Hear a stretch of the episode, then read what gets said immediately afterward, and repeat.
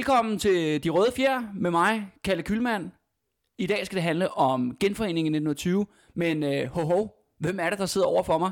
Det er jo ikke Simon Brun Andersen. Hvem fanden er det? Det, men, øh, det er mig, Andreas Nørgaard, kaldes øh, tæt på sønderjyske ven. Yes, øh, Simon han er, øh, han er overlov i øjeblikket, fordi han er travlt med en masse andre ting. Øh, han har startet på en ny uddannelse og øh, så videre. Øh, ret interessant er, at han har lavet en anden podcast for Københavns Museum, som hedder København i tusind år.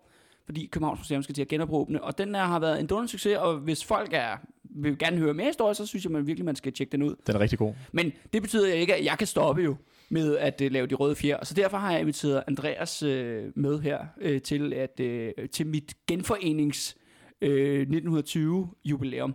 Mm-hmm. Og der er helt grund til, bestemt grund til, at jeg har lige inviteret dig, Andreas, ikke? Og det er jo fordi, at du er jo det tætteste, jeg kommer på en sønderjyde jo. Så kan du ikke lige fortælle, Andreas, hvor, hvor er det, du kommer fra i, i, i Danmark? Jamen, øh, jeg kommer fra Kolding, ja. og øh, det ligger jo altså lige på grænsen til, til det, som der jo normalvis bliver kaldt Sønderjylland. Så øh, det er tæt nok på til folk, de siger moin, når de, øh, når de møder hinanden. Ja. Men, øh, men også så langt, tilpas langt væk fra Sønderjylland, til man godt kan forstå, hvad folk de siger. Ja, lige præcis. Og du sagde lige før, at øh, der mikrofonen ikke var tæt, at øh, du har stået op på Skamlinge Banke og kiggede ind i Sønderjylland. Jamen altså, det var lige... Øh, jeg kunne se på Skamlinge Banke derfor, hvor jeg, hvor jeg boede. Så øh, det var et sted, hvor jeg tit var om sommeren, cyklede en tur derover og sådan noget. Så øh, det... Øh, hvad kan man sige? Det er jo ikke fordi, at, øh, at min barndom var specielt sønderjysk, men, øh, men øh, hvad kan man sige? At det, er jo, øh, at det er jo noget, der er i området, og noget, som man ligesom... Øh, alle de der forskellige historiske monumenter, om det er Dybbels Mølle eller Skamlinge Banke, eller hvad det er, ja, ja. Så er det ligesom noget, som alle ved, hvor er, og alle har været ved, hvis man ligesom vokser op i den... den del af landet. Men, det, men hør her, det er jo klart, jeg, du er her pr- primært af en grund. Det er fordi, jeg har brug for et woke meat shield til det, vi skal i gang med nu. Fordi at øh, hvis man har øh, så dronningens øh, nytårstale, så snakker hun netop om det her genforeningsjubilæum, fordi det er hundrede året for genforeningen af Sjølingeland, som skete i, der var en afstemning, og Sønderjylland havde været under tysk herredømme fra atten fireogtres til nitten tyve, mm-hmm. men kom så altså tilbage for hundrede år siden. Og det her jubilæum, det kommer til at bare køre nu, herfra i foråret, uh, her tyve tyve, og så frem til sommeren, hvor det er ligesom den officielle, kan man sige, jeg tror, der kommer til at være alt muligt officielt. Men det er altså ikke den historie, der bliver kommet til at blive fortalt her på De Røde Fjer, for jeg har en plan, det er at prøve at smadre det her genforeningsjubilæum så meget som muligt. Fordi det her med Sønderjylland og alt det, der skete dernede, det er, det er mit eget forskningsområde. Det er noget, jeg har arbejdet rigtig meget med i mange år, og derfor kender jeg alle de der dirty, øh, rigtige historier, som ligesom ligger tilbage i det her. Og det er jo, så vi tager dig med, Andreas, ja, for at vi skal snakke om det. For at få ødelagt hele min, øh, min kulturarv. Ja, ja, lige præcis. Barndoms, øh. Ja, lige præcis. Når vi er færdige her på De Røde Fjerde med, med Sønderjylland, så vil I ønske, at det aldrig var kommet tilbage. Det skal tilbage, afleveres tilbage til Tyskland på hundrede året for genforeningen. Ej, okay, så, så græller det heller ikke, men... Øh, den her episode her, fordi det, min plan er, at vi skal ligesom have øh, tre med det her øh, tema, som øh, du ved, genforeningen nitten tyve, øh, kaldte krigsforbrydelser, spioner og statskup. Altså henholdsvis en episode til, til hver af de tre emner. Og i dag, der starter vi med krigsforbrydelser. Mm-hmm. Og den her episode har jeg valgt at kalde for sønderjydernes øh, afrikanske blodbad. Det, vi har jo før snakket om her på De Røde Fjerde omkring det her med, med atten fireogtres. Og det med Danmark led det her øh, store nederlag. Efterfølgende så blev så Sønderjylland, som er jo så øh, det er jo så minus Kolding. Øh, ja. Det er jo lige der var grænsen. Det, ja, det er Kongeåen, ja, hvis ikke jeg tager fejl. Ja, ja, lige præcis. Ja. At det at det at grænsen øh, hvad hedder det blev sat dernede, og så var Sønderjylland de næste seksoghalvtreds år under tysk herredømme. Mm. Og det var det med det var ikke slet ikke, slet ikke været sjovt at være være sønderjyde. Mm. Altså for det første øh, øh, det var forbudt at tale dansk i skolen, det var forbudt at tale dansk i kirken. Ja. De, øh, nu boede man jo en blandet befolkning ned i Sønderjylland, altså der var tyske, man havde tyske naboer, som kun talte tysk, og så man danske naboer, der kun talte dansk. Men de tysksindede, eller hvad man de rigtige, ja, det var så tysktalende. Ja, de tysktalende. Ja, ja. De var jo, altså de var nogle virkelig nogle dumme svin overfor deres naboer. Altså folk blev jo forfulgt jo. Altså man skal også forestille sig, hvis man er sådan dansktalende, jamen så var man så kom politimanden, lokal politimand kom efter en, den lokale embedsmand op på kommunen kom efter en. Og, og, og der var hele tiden i den lokale presse nede i Slesvig-Holsten, der blev der bare skrevet den ene svinagtige artikel efter den anden. Hvad, hvad tænker du på i forhold til at komme efter en? Er det, er det sådan øh, juridiske restriktioner, eller hvordan er det chikane? Eller? Jamen, det, det er for alt, hvad du kan tænke dig. Altså, okay. Det er virkelig for, øh, øh, det kan være sådan petty chikane, men det kan også være i, be, i bestemte perioder, der kørte jo, hvad hedder det, lokale tyske myndigheder sådan nogle kampagner for at fordrive danskere. Okay. For eksempel, altså, det var klart nok, at mange af de her danskere, de var bønder, ikke? De havde mm-hmm. ligesom en gård og sådan noget, men så på et tidspunkt, så kan det være, at gården, øh, du ved, faren døde, og så skulle gården overtages. Mm-hmm. Men så prøvede man så at presse øh, hvad hedder det, den danske arving væk fra gården, og så tyskere kunne overtage den i stedet for. Mm. Man, man har også bare sådan, samlet tyskerne penge ind, for at købe danske gårde, for at fordrive dem ja, det fra området. Det er meget klassisk, men man hører andre steder, hvor der har været sådan, hvor minoriteter har været besat af andre, øh, hvor man bruger lige præcis sådan nogle, sådan nogle skills ja, der til præcis. At presse folk ud. Ja, altså det er jo, øh, vi kan faktisk godt tale om en, en etnisk udrensning mm-hmm. i, øh, i slow motion. Ja. Og, det, øh, og det er også det med, at der var jo også øh, dansksprogede aviser, men de blev udsat hele tiden for censur fra de tyske myndigheders side. Mm. Altså det, der var forskellige nogen, der er en, der hed, jeg mener, den hed øh, Heim, øh, Heimdal, eller Hjemdal, eller hvad man vil sige, ikke? Ja, ja. Som er en af de sådan kendte sønderjyske aviser, og der var også en, der hed øh, Flensborg Tidende og sådan nogle ting. Okay. Og de blev hele tiden stoppet, og det var sådan noget med, at de havde ikke skrevet en, øh, det var altid sådan noget med, når kejseren havde fødselsdag, altså den tyske kejser Wilhelm, ja. Når han havde fødselsdag, og de ikke skrevet rigtig, rigtig rosende ord om, øh, om ham, så endte bare, og så blev forbi, øh, avisen bare forbudt i en uge. Du ved, fordi de bare sådan ikke havde skrevet noget pænt af ham, ikke? Og, så, og, han var, og han var virkelig et asshole, ikke? Ja, ja. Så det er virkelig været... Det er ham, der bliver væltet i nitten atten, hvis ikke jeg tager fejl. Ja, lige præcis, ja. ja. Og det kan man sige, det når vi så også senere i dag jo, ja. øh, netop med, med ham. Ja. Øhm, et andet element er jo også, på, at med de her synligheder, på et tidspunkt var der en, en, en, ligesom, hvad skal man kalde det? Det er Tyskland, men, altså fra atten fireogtres til, til, der, til nitten tyve, som er det, vi beskæftiger i dag. Det er jo sådan lidt en sjov kontekst, fordi på den ene side er det diktatur. Mm-hmm. Du har en kejser, og du har øh, nogle kanslere, der er Bismarck for eksempel, en, sådan en kendt ja. En af slagsen, ja. øh, som ligesom er sådan et diktatursystem, men der er også et parlament, mm-hmm. hvor der sidder nogle tyske socialdemokrater og nogle borgerlige partier, og der sidder altså også nogle danskere i det her parlament. Men jeg tænker, at det der parlament, er det sådan lidt uh, sådan, sådan skinparlament? Nu siger det sådan lidt halvdiktatorisk. Ja, jeg vil kalde det et dommeparlament. Okay. I Tyskland. Ja. Øhm, og, men, men danskerne har altså, øh, hvad hedder det, øh, stemmeret, mm-hmm. og de har også en, en repræsentant i, øh, i det tyske parlament ved navn H P Hansen. Men mm-hmm. ham kommer vi øh, tilbage til. Ja, men lad os vente lidt med ham. Ja, lad os, lad, lad os vente lidt med ham. Ja. Øhm, øh, men... Der, der er også den her øh, situation her, at, øh, at det jo også virkelig, man skal jo tænke på, at atten fireogtres, det er jo det her store nederlag. Mm-hmm. Og de her sønderjyder betaler jo en høj pris for det her nederlag, for i modsætning til resten af Danmark, så er de jo besat af fjenden. Og de har også oplevet det sådan. Ja. Øhm, og de har levet det her, i, den, i den her stat, det her miljø, hvor der er sådan et hostile environment mod dem, basalt set. Hvad, hvad var egentlig, hvis man ligesom skal opsummere, hvad var konsekvenserne for det danske nederlag i atten fireogtres? Var det kun, at man mistede Sønderjylland, eller var der...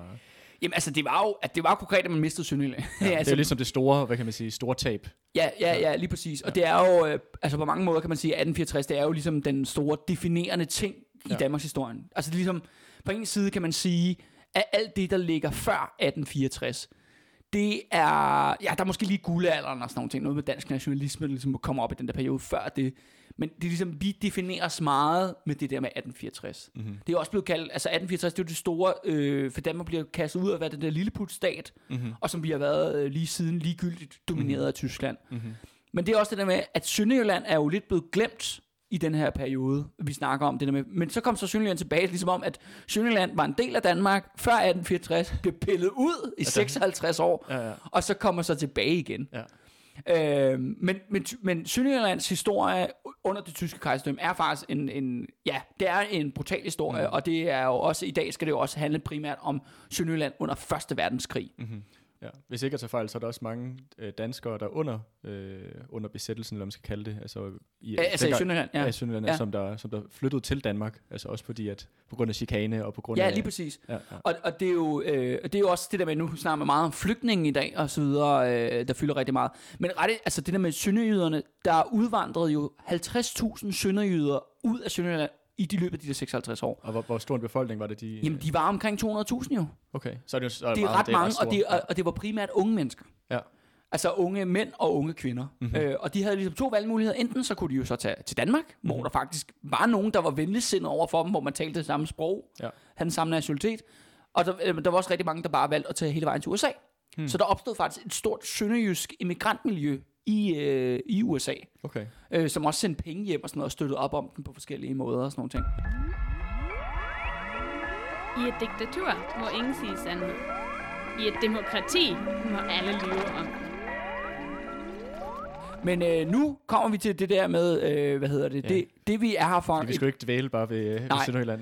Fordi jeg har igennem min egen forskning fundet frem til en, det jeg vil kalde det mildt talt, en meget, meget vild historie. En vild sand historie, og det er omkring sønderjysk krigsdeltagelse i Tysk Østafrika under første verdenskrig. Og Tysk Østafrika, hvad er det, det svarer til i dag? Det er, det, det er Tanzania. Tanzania, og ja. Det område der omkring. Ja, lige præcis. Ja. Ja. Og det, det skal siges, at det tyske kejserrige havde nogle øh, kolonier rundt omkring i Afrika, hvor der er noget blandt andet, der er noget, der hedder Tongoland, og øh, det der i dag er Burkina Faso, har jeg glemt navnet på, det var også en tysk koloni. Ja, og så var der det, der hed Tysk Sydvestafrika, som var... Hvad var? Namibia. Ja, Namibia, ja. ja, ja. Og så havde du så øh, Tanzania, som du kaldte Tysk Østafrika, og det var sådan mm-hmm. tyskernes primære kolonier dernede, ja. øh, som de havde igennem en hel periode. Men lad os lige øh, begynde med begyndelsen, fordi ja. at, at øh, det her, øh, den her historie, den er... Øh, man skal tænke på det, Andreas, ikke? Det kan kun blive vildere. og, det, og, det, og det bliver det nemlig. Fordi i øh, første verdenskrig, det starter i august nitten fjorten. Mm-hmm. Hvad sker der så? Alle de danskere øh, sønderjyder, som er i Sjølingeland, de bliver selvfølgelig indkaldt. Der er øh, tredive tusind af dem, der deltager i første verdenskrig og kæmper på tysk side. Mm-hmm. Primært på Vestfronten og Østfronten, du ved, det der, alt det der med, ja, ja. med skyttegrav der. Ja, ikke? Ja. Det er også en stor del af befolkningen, hvis der er tredive tusind ud af en befolkning på de her et par hundredtusind. Det er alligevel ja. en del, der er blevet indkaldt til militærtjeneste. Og det, det ved jeg da også, altså i, hvis man øh, rejser gennem Sønderjylland i dag, der står jo nærmest et monument for første verdenskrig i, i samtlige byer jo. Ja, ja, altså forfaldende. Og det vil også sige, der er jo seks tusind, næsten seks tusind sønderjyder, der mister deres liv i kampen på Tyskland mm-hmm. under første verdenskrig. Det vil jo så faktisk sige, at det er jo Danmarks største krigsindsats i det tyvende århundrede. Ja. Altså det er langt større end noget andet, vi har øh, lavet, men kan man sige nu så, så som tyske statsborger. Ja, ja, ja. Men det kan man sige som, som dansk nationalitet i hvert fald, som har deltaget ja, i. Ja, lige præcis. Ja, ja. Og de betaler så den højeste pris ved at, ved at simpelthen dø for Tyskland. Mm-hmm. Øh, og det er jo også det der, altså øh, det er jo det der er så fucked jo, mm-hmm. at det der med at de kæmper jo for et land, som undertrykker dem. Ja. Som, som rent faktisk helst ser dem forsvinde. Som helst ser dem forsvinde og ja. som kører aktiv udrensningspolitik på dem mm. igennem længere perioder.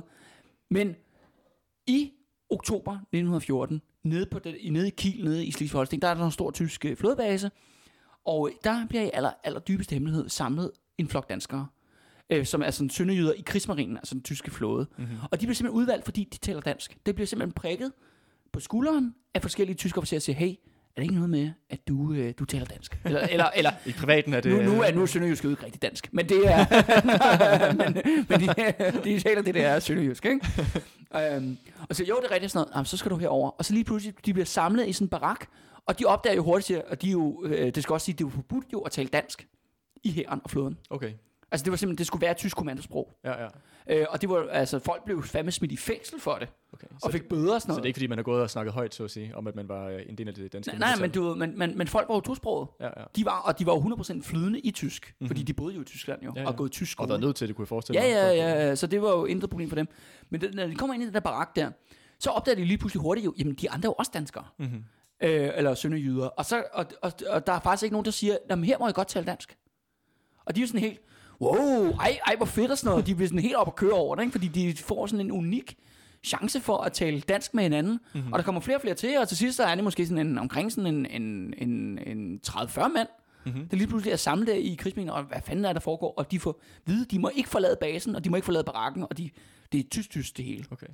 Så lige pludselig, så en dag, så kommer der så en øh, kaptajn, altså en, der har rang af kaptajn i, øh, i marinen. Mm-hmm. Han hedder Christian ti. Han er altså også... Øh, sønderjyde, ja, ikke? Dansk navn, Christian. Ja, dansk navn. Ja. Og han siger til dem, vi, jeg har en hemmelig mission til jer for det tyske, kej- for det tyske kejser. Det, vi skal gøre, er, at vi skal smugle våben og medicin til Tysk Østafrika. Og det siger selv, at jeg skal lige sige, at det er jo et vanvittigt foretagende, fordi en ting er, at man, man, folk ved jo nok, kan man sige, eller lytterne ved jo nok omkring første verdenskrig. Du har ligesom fronterne, der mm-hmm. går jo igennem Frankrig på den ene side, og igennem Rusland på den anden side. Ja, Øst- og Vestfronten. Men, men Tyskland, som så er allieret med Østrig-Ungarn, er jo ligesom isoleret inde i midten af Europa. Altså, ja. du ved, og kan ikke rigtig komme ud. Og i Nordsøen, der har du den britiske flåde, der har holder blokade. Altså, og ja. det er jo verdens største flåde mm-hmm. på det andet tidspunkt. Så han siger, og det Christian foreslår er, at de skal simpelthen sejle forbi den britiske flåde hele vejen rundt om Afrika. Altså ned forbi Sydafrika, mm-hmm. øh, hvad, hvad er det, det hedder? Kapte øh, Kapte Gode Håb, er det ikke det, det hedder? Jo, jo, jo, ja, Kapte Gode Håb. Ja, ja. Og så til Østafrika, hvor der er endnu en flådeblokade. Okay. Fordi det er jo en tysk koloni, jo, der er dernede, så den er selvfølgelig også blokeret af den britiske flåde dernede.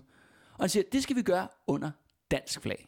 Og hvad, hvorfor, hvorfor lige under dansk flag? Fordi Danmark var neutralt i første verdenskrig. Mm. Øh, og og det, Danmark har ligesom dag i dag jo har en stor handelsflåde. Ja. Så det der med Dannebrog øh, rundt omkring, øh, rundt omkring øh, på havene, det var et meget normalt syn. Mm-hmm. Og det var derfor, de bliver samlet jo, fordi de alle sammen er dansktalende. Mm. Hvis du skal smule dig igennem jo, så er det jo meget overbevisende, at alle taler dansk. Ja, ja, selvfølgelig. Så man kan udnytte, at man har det der minoritet. Ja. Men det skal så sige, at det forslag, det er jo mod krigskonventionerne.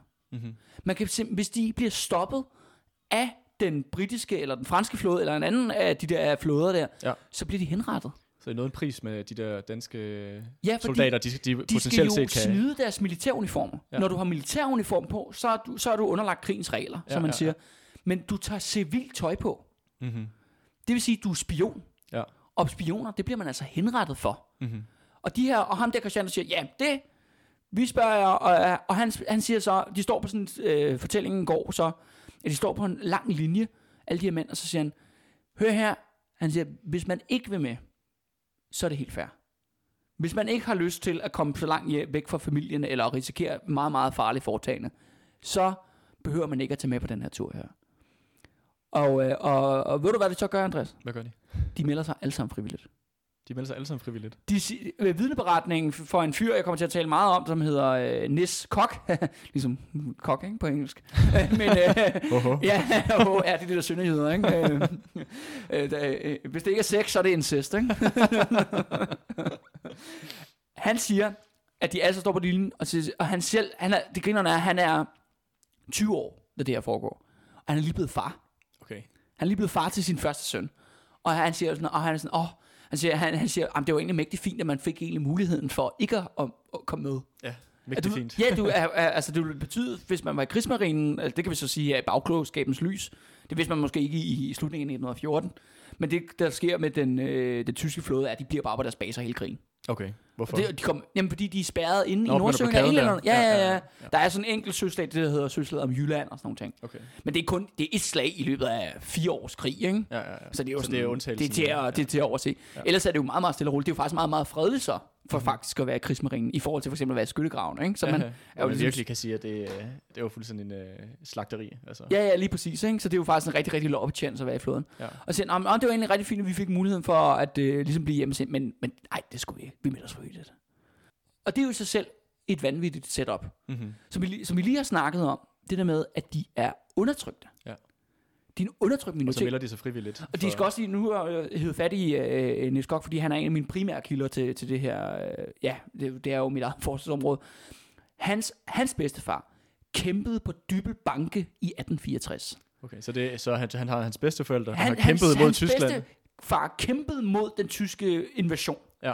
Og nu vælger hans øh, børnebarn sig frivilligt for ja. at kæmpe for Tyskland. Og det mest vanvittige er, at han har, øh, Nis Kock, han har en lillebror. Ja. Og han, han snakker om, at de er opvokset nede på noget, der hedder Kæknes, nede på, øh, på Als, mm-hmm. øh, som er sådan et område dernede. Og han siger, at ham og hans bror, de delte værelser, da, da de var børn. Og over deres senge, der hængte der et Dannebrog, som bedstefaren havde med hjem fra atten fireogtres. Okay. Så, så de er jo vanvittige, altså han, ja, ja. De, han er vanvittig dansk nationalist. Ja. Og så alligevel så melder de sig frivilligt og alligevel til den her melder de sig frivilligt mission. Til at kæmpe for deres største fjender, ja, for deres undertrykkere. Med at smule sig igennem, brede, brede, kan man sige, og bryder krigens regler, med ja. det som indsats. Men det kan godt blive vildere. fordi at, det er også meget vigtigt med den her episode her, fordi det er ligesom, man skal hele tiden huske det her. Nu, nu begynder, hvad hedder det her, rigtig at fortælle om det her sindssyge eventyr i, i, i Østafrika. Ja. Så man skal hele tiden huske det her med, at de her danskere, de er danskere, eller de er, de er dansksindede. De, mm. Du ved, de er ikke, Gud, de... konge og fædreland, det ja, er altså rigtige begreber folk, det er, for dem. Det er folk, der sover med Dannebrog over deres uh, seng. Ja, fra atten fireogtres. Ja, ja, ja. Altså, det kan nemlig ikke blive mere, det kan altså ikke blive mere sådan øh, øh, ubernationalistisk dansk, vel? Ja, ja. Øh, og, øh, men de melder sig altså frivilligt, og de, øh, og de har, og kommer bord på et skib, som det bliver kaldt for Kronborg. Okay. Ja, ja, ja. Så det igen, ikke?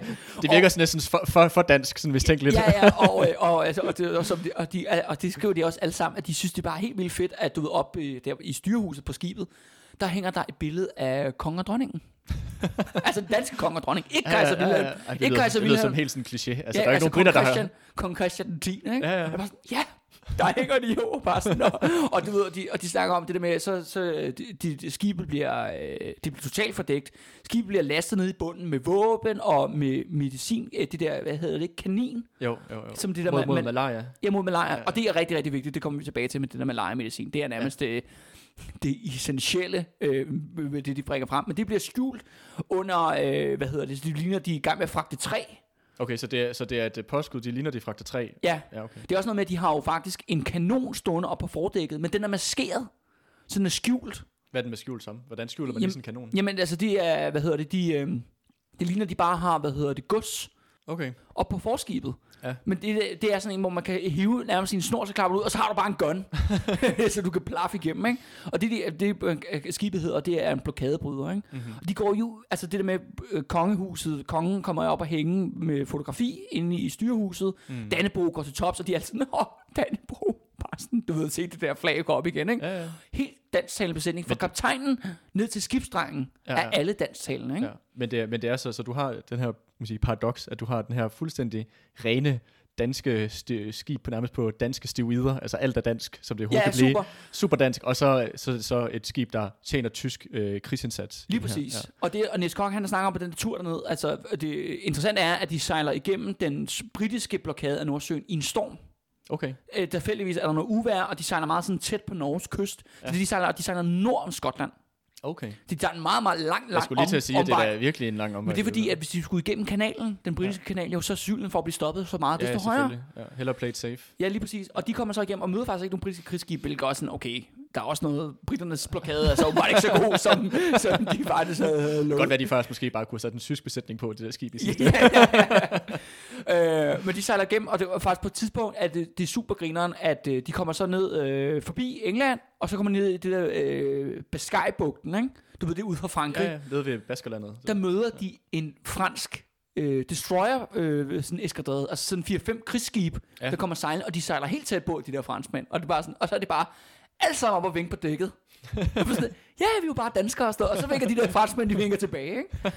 Og, og, og Nis Kock, han beskriver bare sådan, det er bare total lalleglad tur ned igennem det der. Det er som de er på ferie. På ferie. De er på ferie, men det er bare dansk ferie. Ja, ja. Sådan, vi, sådan, vi fik frikadeller, vi fik brun sovs, vi sang danske nationalsange og fællessange, og der er England, der okay. havde en, øh, du ved, en harmonika. Nej, hvor lød det bare hyggeligt. Ja, ja, ja, ja. Altså, snobrød og hele baduljen. Jamen, det er også, så det er jo det der med, at som vi sagde, det er dansk. Det er sådan indbegrebet af dansk hygge mm-hmm. i et fjendtligt lands krigstjeneste. Ja, ja. Så det er sådan fuldstændig... Øh, øh, og, og vel at mærke i tjeneste for et land, der gerne vil udslætte dem. Ja, ja, ja, lige præcis. Prøv at fjerne dem som øh, befolkningsgruppe. Ikke? Ja, ja. Enten altså sådan, sørge for, at de flytter til Danmark eller til U S A, eller hvor det mm. altså udvandrer, mm.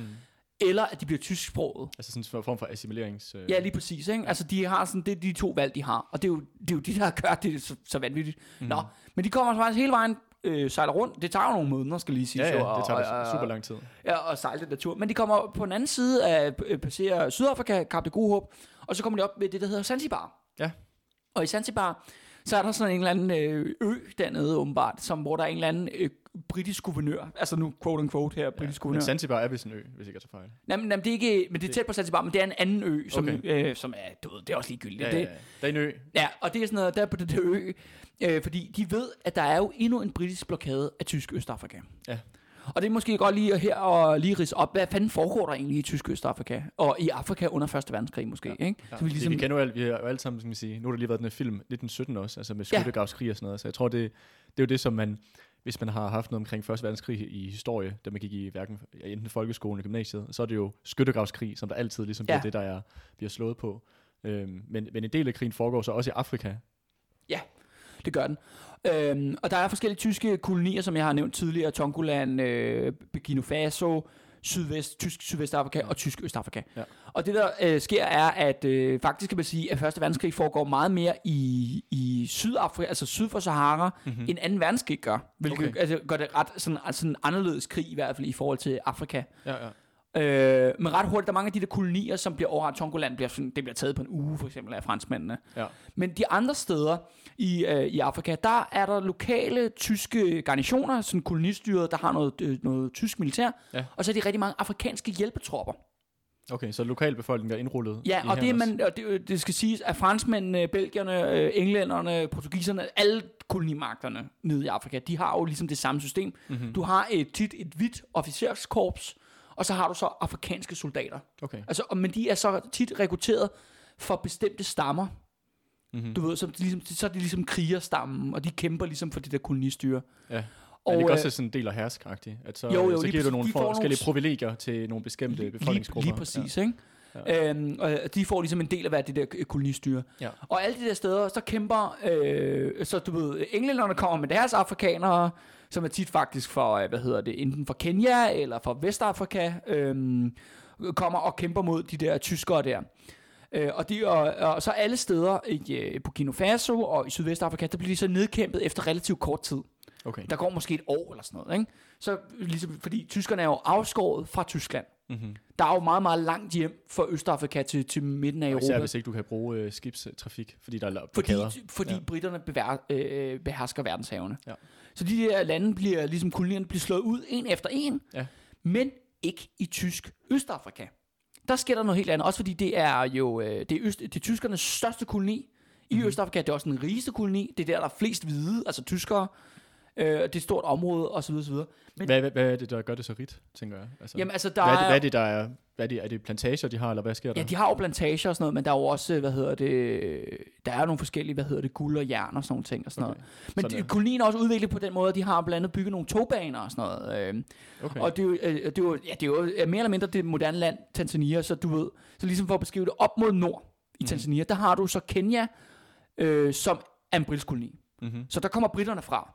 Så er det jo sådan, at Belgien jo er blevet invaderet af Tyskland i nitten fjorten, og det er jo så Uganda, Kongo, ikke? Ja. Ja, Uganda er vist gammel britisk koloni. Ja, det, det er en gammel britisk ja. koloni. Ja, men Kongo er belgisk, ja. Ja, så de er derover ja. Fra og invaderer ind den vej. Nede mod øh, syd, der har du så det, der bliver senere til, øh, hvad hedder det, Molavia, eller sådan Mal- noget. Malawi, Malawi. Ja, der er sådan et lille land, der ligger ja, derinde ja. Øh, i midten der. Men du har også det, der hedder Zimbabwe, ja. som, som så hedder Rhodesia, som er underlagt de her afrikaner, de her hvide øh, hollænder, eller folk fra Holland oprindeligt, som er en del af det britiske imperium. Så de kommer den vej fra. Og så nede i den anden ende, der har du så Mozambique, mm, portugisisk som, som portugisisk koloni. Mm-hmm. Men det kommer vi tilbage til, med, hvad der sker med de der så det vil sige, du har sådan set en situation, hvor det tyske, tysk kontrollerede, øh, øh, ja, tysk Østafrika, ja. Er fuldstændig omringet på alle sider af enten øh, britiske, øh, kan man sige, hære, eller øh, en, en form for skibsblokade, ja. eller, eller øh, belgier, altså i hvert fald f- fjendtlige magter på alle sider. Ja, lige præcis. Mm-hmm. Men forskellen er bare, at i Østafrika, der er der en fyr, der hedder Lettow-Vorbeck, og han er militærgeni.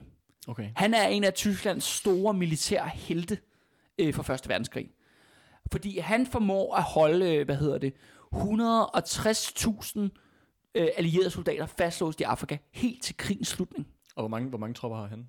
Han har øh, måske det kommer det veksler lidt op og ned i forhold til de der afrikanere der, ikke? Mm-hmm. Fordi det er jo dem der egentlig er, det er dem der er hæren, det er dem, der kæmper. Han har måske kun omkring to tusind hvide, altså tyskere, ikke? Ja. Og så har han måske omkring fyrre tusind. Okay, så fyrre give or take. Ja, okay, så en, så en her på fyrre tusind der holder, hvad siger du, hundrede og et hundrede og tres tusind allierede tropper. Ja, det er noget bedrift. Og det er jo også og at det efter sine så får at de tyske den der, hvad hedder det, afrikanske krigerstamme der, de bliver behandlet rigtig rigtig godt, og de har meget tæt forhold til deres tyske officerer og sådan nogle ting. Og det der så sker er at hver gang når så invaderer britterne ind fra nord, belgierne invaderer ind fra der for øh, ja, n- ja Nej, fra... nord nord nordøst. Nej, det var, det var fra nordvest. Vest. Nordvest, ja. Ja, nordvest, ja. Ikke? og, og, og så er der sydafrikanerne, afrikanerne, der, der kommer op mod syd, ikke? Ja, ja. Og hver eneste gang, så slår han dem ud. Okay. Han bare knocker dem out, en for en, simpelthen, ved at flytte sine tropper hurtigt internt i landet. Han har jo ligesom de der togbaner, der ja, kan ja. hjælpe ham rundt. Han har infrastrukturen på plads. Og han, så hver gang, så det der med, at han kan, selvom han har meget færre soldater, så kan han ligesom slå dem ud hver gang og slå. Og det betyder faktisk, at Østafrika er intakt. Hmm. Kolonien er stadigvæk under tysk kontrol. Men de har også det problem med ammunition mm. og medicin. Altså ting, der bliver produceret i Europa, som ikke mm. kan produceres der i Afrika lokalt. Ja. Og derfor iværksætter den tyske marine den her blokadebryder. Og det er her, sønderjyderne kommer ind i billedet. For ligesom at smule det ind. Så de, ved, at bruge så de, det, ved at bruge de danske flag og de dansktalende personer. Så de passer ligesom ind som den sidste brik for at kunne beholde den her koloni. Ja, lige præcis. Ikke? Mm-hmm. Og, det, og det er også det der med, at man skal også ligesom forstå øh, Lettow-Vorbeck, og ligesom det, der foregår i Østafrika i det store billede med Første Verdenskrig. Mm. Fordi første verdenskrig er ikke ligesom anden verdenskrig. Du ved, i anden verdenskrig, det siger vi om Stalingrad, øh, nitten toogfyrre treogfyrre. Der er krigen, som, som det store vendepunkt. Ja, der, der er krigen ligesom afgjort, og resten af tiden, det, bare, det handler bare om, hvor lang tid tager det egentlig at nedkæmpe Hitler, og hvor mange jøder kan nå at dræbe. Mm. Øh, og hvor hurtigt, hurtigt kan den røde her bevæge sig. Ja, ja, lige præcis. Ja. Ikke? Øh, og så, det, det, så derfor kan jeg sige, at det er vanvittigt, at der ikke bliver indgået ligesom en fredsforhandling, øh, måske i treogfyrre eller sådan noget, og det er ikke ligesom, at de ikke overgiver sig der, fordi de har i reelt set tabt krigen. Ja. Men sådan er det ikke med første verdenskrig. Første verdenskrig bliver først afgjort i foråret nitten atten. Alting er åbent helt til det sidste. Tyskerne har en meget, meget reel chance for at vinde krigen. Så det er ikke ligegyldigt, at han fastholder så mange allierede tropper mm-hmm. i Tysk Østafrika. Okay. I det store, altså store grand strategiske billede. Ja, ja. Altså det er sådan en diskussion, der har været frem og tilbage mellem historikere. Nogen siger, at det var, det var ligegyldigt, hvad der foregik og sådan noget. Jamen, jeg synes ikke, et hundrede og tres tusind tropper. Det er der i hvert fald nogen, der godt kunne blive brugt i Europa for eksempel. Jamen man skal huske på, i marts nitten atten... der laver tyskerne et stor øh, do-or-die-offensiv i Frankrig, hvor at de er tyve kilometer fra Paris. Åh oh shit, det er godt du ved, tæt på. Forstår du, hvad jeg mener? Altså, det er, det er det, der er på spil. Ja, ja, ja. Og, og det er jo det der med, alle, hver mand tæller mm. i det der nedslidningsslag, som første verdenskrig er. Det er jo et langt, stort nedslidningsslag. Mm. Ikke? Hvor hvad det er det, tyve millioner, der dør i skyttegravene? Noget, den du ja, eller jeg tror, mange civile på Østfronten og så videre. Ja, ja. Men, men det er jo det der med, det er jo, altså, hver granat tæller, hver soldat tæller, mm. alting tæller, og, det, og første verdenskrig bliver først afgjort til aller, aller sidst. Mm. Du ved, det virker i lang tid som om, at tyskerne kommer til at vinde krigen. Så det der foregår, vil jeg sige, i Østafrika, det er ikke ligegyldigt mm. i det store, øh, i det greater scheme of things, ikke? Nej.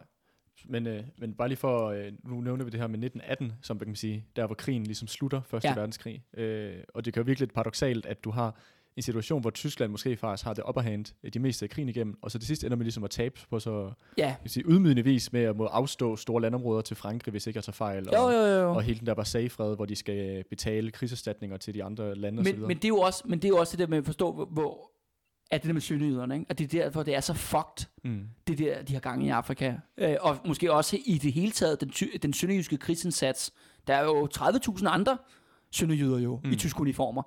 Det er jo det med, at Tyskland er så tæt på at vinde krigen, og hvis Tyskland vinder første verdenskrig, så var genforeningen aldrig nogensinde fundet sted. Mm. Så havde vi, altså, så havde vi ikke siddet i dag, Andreas, og haft det her jubilæum. Der har ikke været nogen jubilæumsfejring. Dronningen har ikke været ude og sige, ej, nu skal vi også huske de der sønderjyder. Jamen, det er jo der har også ikke det, været der, nogen sønderjyder tilbage. Det, jamen, det er jo det der paradoksale, at sønderjyderne bekæmper genforeningen. Ja. De, de, for hver brite, de skyder, og det er også det, det kommer vi til, at de der danske Sønderjylland, de skyder jo mange britere. Mm. Altså de, og, og, og alle mulige andre steder, og russere og franskmænd og så videre, så videre. Mm. For hver, for hver brite øh, sønderjyderne dræber, jo længere væk er genforeningen. Ja, ja. Og, du, og det, som, det, som man kan sige, som, som de her hundrede, der så tager ned til Tysk Østafrika, ja. det er jo så de mest effektive af dem, så at sige, sammenlignet med de der tredive andre tusind, der kæmper på Østfronten. Ja. Hvad vil danskerne dog med Slesvig? De har jo Tivoli. Nå, lad os lige komme tilbage til vores, øh, vores øh, sømand her, ikke? Så det er de, øh, de lander på sådan en ø, hvor der er sådan en eller anden crazy, self-proclaimed britisk guvernør, som er gået native. Der er sådan nogle, du ved, lokale beboere der, ja, ja. og så er han ligesom, jeg er høvding her. du ved, du, det er jo virkelig, altså... Det er jo sådan Heart of Darkness-agtigt. Ja, jamen, det er sådan, du ved, det er jo det, den hvide mands byrde, ikke? Altså, ja. det er jo fuld blown, hvad hedder det, racistisk kolonitid, det her, ikke? Altså, ja, ja. det er virkelig en, en, en anden verden, ikke? End, end, end i dag på mange måder. Øh, og han siger, de spørger ham så øh, sådan lidt sådan, du ved, nærmest propper lidt en øh, gun op i ansigtet på ham og siger, hey, har du set nogle britiske krigsskibe? Og siger, jamen det har han faktisk. Der ligger to store britiske krydsere ud for kysten mm-hmm. og holder blokade, og det er jo det der med, de, de to britiske krigsskibe, de er der kun jo netop for at opdage blokadebrydere. Mm. For briterne har jo sådan tænkt, at kan vide, om de prøver, prøver øh, at forsyne dem, ikke? Ja, ja. Med, hvad, hvad, hvad er det, de her danskere skal ind til Tysk Østafrika? Jamen, de skjuler sig så, ikke? Okay. Og, men de prøver ligesom at snige sig længere op af floden, og de kommer så i radiokontakt med tyskerne inde på fastlandet. Okay. Øh, og de siger, jamen I skal sejle op af noget, der hedder Ruchi-floden. Eller, jeg tror nok sådan, det udtales. Jeg, det jeg taler ikke swahili, må jeg indrømme. Vi kalder den Ruchi-floden. Ja, ja, ja, Ruchi-floden. Øh, som er sådan en sumpområde. Det er sådan, du ved, en sumpet indgang, sådan noget, hvad hedder Mongrove, tror ja, nok, det hedder. Ja, ja, ja. ja. Mongrove, og så ligesom, man kan sejle sig ind der og sådan noget. Og så, de ved, så de sniger sig tættere og tættere på. Så ligesom, du ved, kig, alle står bare og kigger og kigger, ikke? Så lige pludselig, så ser de de britiske krigsskib ud i horisonten. Du ved, man, det er jo, hvad hedder det, med kul jo. Skibene Nå, sejler, så man kan se, så man kan med, se røgen jo, ja, okay, ja. Øh, og så sætter det bare farten. Alt med det der Kronborg, det der skib der, kan sejlpoppe og fuld smadret med rutjefoden. Men de der krigsskib, de accelererer også bare op, ikke? Mm-hmm. Og de der, skal jo sige, krigsskibene er jo meget, meget hurtigere, end selvom de er meget større sådan noget, de er meget hurtigere jo, end sådan nogle fragtskib øh, øh, ja. er, ikke? Ja, ja. Og de begynder så også at beskyde dem jo, med, hvad hedder det, med øh, ja, artilleri, ikke? De har jo de der skibskanoner, store skibstikskanoner. Ja, ja. Og, de, og de smadrer ind igennem den der sump der. Skibet bliver ramt øh, to-tre gange. Øhm, og det er jo virkelig sådan, du ved, skibet begynder at synke, og alle de der danskere, det er bare, de hopper bare fra bord, ikke? Og sådan vader ind i land og sådan noget, og det, det der britiske krigsskib, det, det sejler så langt ind, som det overhovedet kan, men det skal så siges, det stikker så dybere ned i vandet, ikke? Det er jo et ja, ja. større skib end, end det der, så det kan ikke komme helt ind, men det bliver bare ved med at plaffe løs, og de, ham der, Nis Kock, han snakker om det der med, Christiansen, kaptajnen, han bliver såret for eksempel under det her bombardement, ikke? Ja, okay. Og de fyrer, øh, det hedder kadesk-skud af. Er det som er sådan nogle, det er sådan nogle små kugler, altså projektiler, det er for at dræbe personer. Mm-hmm. Det er, hvis du ikke er interesseret i, at øh, du skyder store granater, hvis du gerne vil sænke et skib, ikke? Ja, ja. Men hvis du bare vil dræbe folk, altså, så det er ligesom, sådan, så er de der mindre projektiler. Ja, lige præcis, kadeskud, ikke? Og jeg siger bare, de kadeskud der, de, de smadrer hele den der jungle der, de, fordi de river bare alting for i smadre, ikke? Ja. Og de kommer løbende ind i land og sådan noget. Og så ligesom, om så bækker det, øh, det der. Hvad med, hvad med selve den last, de skulle have med? Fordi at, man kan sige, en ja, det synker jo skibet der. Det synker skibet, men ja. så også med medicin og... Øh, ja. Okay. Has it all been for nothing, ikke? Ja. Men de kommer i land, bliver så modtaget af lokale tyske øh, tropper, altså så afrikanere, ikke? Og så nogle tyske officerer og sådan noget. Ja. Men så får det til hurtigt ud af øh, efterfølgende, at øh, det her skib, det ligger så på så lavt vand, at de kan sagtens hente hele lasten igen. Okay. Og det, det, så, det de har i Tysk Østafrika, og det er fordi det er en af de større kolonier, de har meget, rigtig, rigtig mange folk, de kan tvinge til at arbejde for sig. Sådan øh, lidt så slaveagtigt. De, ja, de sætter sådan ti tusind afrikanere til at tørre alle patronerne individuelt. hvordan, hvordan gør man overhovedet det? Jamen, det, det er jo, du ved, der er jo krudt i sådan en ja, ja. patron, ikke? Og det er jo så vådt, og så kan det jo ikke blive skudt af med din, din riffel der. Nej, nej. Men du kan jo så bare tørre dem. Ja. Altså sådan, og det kan du så gøre individuelt, og så kan du så bruge dem igen. Men vigtigst af alt er det, at alt kaninen, det der malaria-medicin, mm-hmm. det er i nogle forsejlede bokse. Ja. Så det kan de bare bruge direkte. Og det skal jo siges, det er jo det, der er tyskernes største problem jo. Ja. Øh, og det bliver så også Sønderjyllands problem for deraf. Det er jo, den hvide mand kan ikke tåle malaria. Nej, nej. Er det ikke noget med, at afrikanere er sådan, mange afrikanere er naturligt resistente over for det, eller? Jeg er ikke helt sikker. Jeg, ja. jeg, jeg husker vist nok, at der er også mange, der ikke kan tåle malaria, og at... Øh Og der er lidt delt det, delt det, hvad kan man sige. Jeg tror, jeg, jeg tror ikke, der er sådan et clear cut. Men malaria, det er jo det med malaria-myg, ikke? Ja. Altså det er jo det med, at det er, det er en myg, der har den der virus, som det er, ja, ikke? Ja, det er en virus, men du har også haft malaria, selv i Danmark havde du også malaria på Lolland, det hedder Lollandsfeber. Du har ja. haft det i Rusland før i tiden også. Altså, ja. det er, men jeg tror, at det er, at, jeg tror ikke, malaria er bare noget, der er sådan, hvad kan man sige, native i Afrika. Men du, du sagde til, altså, da mikrofonen ikke var tændt, at du har haft det der denguesfeber, ikke? Ja, jeg har haft denguefeber på et tidspunkt. Og, og det ja. minder meget om malaria? Ja, det er, det er sådan symptommæssigt og sygdomsmæssigt, at det også sådan malaria, minder det meget om malaria. Det er også en sygdom, der bliver spredt med myg. Øhm. Men, kan du, men Andreas, kan du ikke fortælle lytterne, hvordan, hvordan havde du det, da du havde denguesfeber? Jeg havde det fuldstændig elendigt. øh, Jeg følte som, at, øh, at øh, min hud var, var vabler overalt. Altså, det var det jo selvfølgelig ikke jo, men det var sådan, det føltes, og... Øh, ja, øh, det er kommet ud af begge ender, vil jeg sige, i no. stedstrømme. ja, ja, ja. øh, ja, så hvad kan man sige, det er det var, det var en uge, hvor jeg havde så mange febervildser, jeg jeg glemt og kan huske, at den uge den gik. Ja, okay. Så, ja. så det, det er i hvert fald ikke sjovt. Men, øh. men det her kanin jo, det det er jo det dæmper det jo. Ja. Altså det er, i hvert fald du bliver jo ikke du, det er jo ikke en kur. Nej, nej. Du bliver ved med at have det øh, af malaria, men det der kanin, det gør, at du kan fungere, ikke? At du ligesom får det normalt igen. Ja, ja. Men du skal blive kontinuerligt ved med at tage det, så vidt jeg har forstået, ikke? Altså man, man tager sådan en pille, ikke? Ja, så er det i hvert fald med, med malaria, du tager sådan en pille om dagen. Ja, ja, lige præcis. Som for at bygge en form for resistens. Men det er også det der med, i, i, i det her, nu er, nu kan man sige, Tanzania mod syd, der hvor vores sandsynlighed befinder sig nu, der er sådan et sumområde, rigtig meget malaria. Mm-hmm. Men så op mod nord, op mod Kilimanjaro og, øh, hvad hedder det, den øh, kenyanske grænse, der er det jo sådan noget savanne. Ja, ja. Men, men øh, det de gælder jo sådan set både briter og tyskere og alle andre former for sønderjyder og alle mulige andre hvide mænd. Det er bare, de er enormt følsomme over for det der malaria. Mm. Og de bliver enormt syge af det. Og derfor er det med, hvis de i hovedet skal være kampaktive, så er det der medicin virkelig afgørende. Mm. Men man kan altså få, man får så alt det her øh, hvad hedder det, forsyninger ud af Kronborg-skibet. Og det fører faktisk til, at øh, den tyske øverstkommanderende Lettow-Vorbeck, han skriver, hvis det ikke var for det der blokadeskib, så vi aldrig kunne gjort det. Okay, så det er faktisk essentielt, siger, essentielt for at holde krigen kørende. Han siger efter første verdenskrig, at hvis det ikke var for det her skib, og de her, han kalder dem jo ikke danskere, fordi han ser dem jo så, som tyskere i tysk uniform, ikke? Ja, ja. Hvis det ikke var for det her blokadebådskib, så vil det aldrig kunne lade sig gøre. Okay. Og det vil så sige faktisk, at de her sønderjyder, og vi taler jo om en øh, sønderjyder siger selv, de er jo den største hvide minoritet i Tysk Østafrika. Altså selvfølgelig ud over tyskerne. Ja, de siger, det næsthørte sprog, altså efter tysk, af europæiske sprog i, i Østafrika, det er dansk. Okay, men er de, så må de også være flere end de der tredive, der kommer med skylden. Ja, og det finder de så ud af, at det kommer ned. Der er jo allerede danskere dernede i forvejen. Du ved, nogle af dem har været plantageejere, må have været kolonitropperne. Mm-hmm. Ret grineren finder ud, da jeg snakker om den der jernbane tidligere, der bliver brugt til at, ligesom at flytte tropper rundt.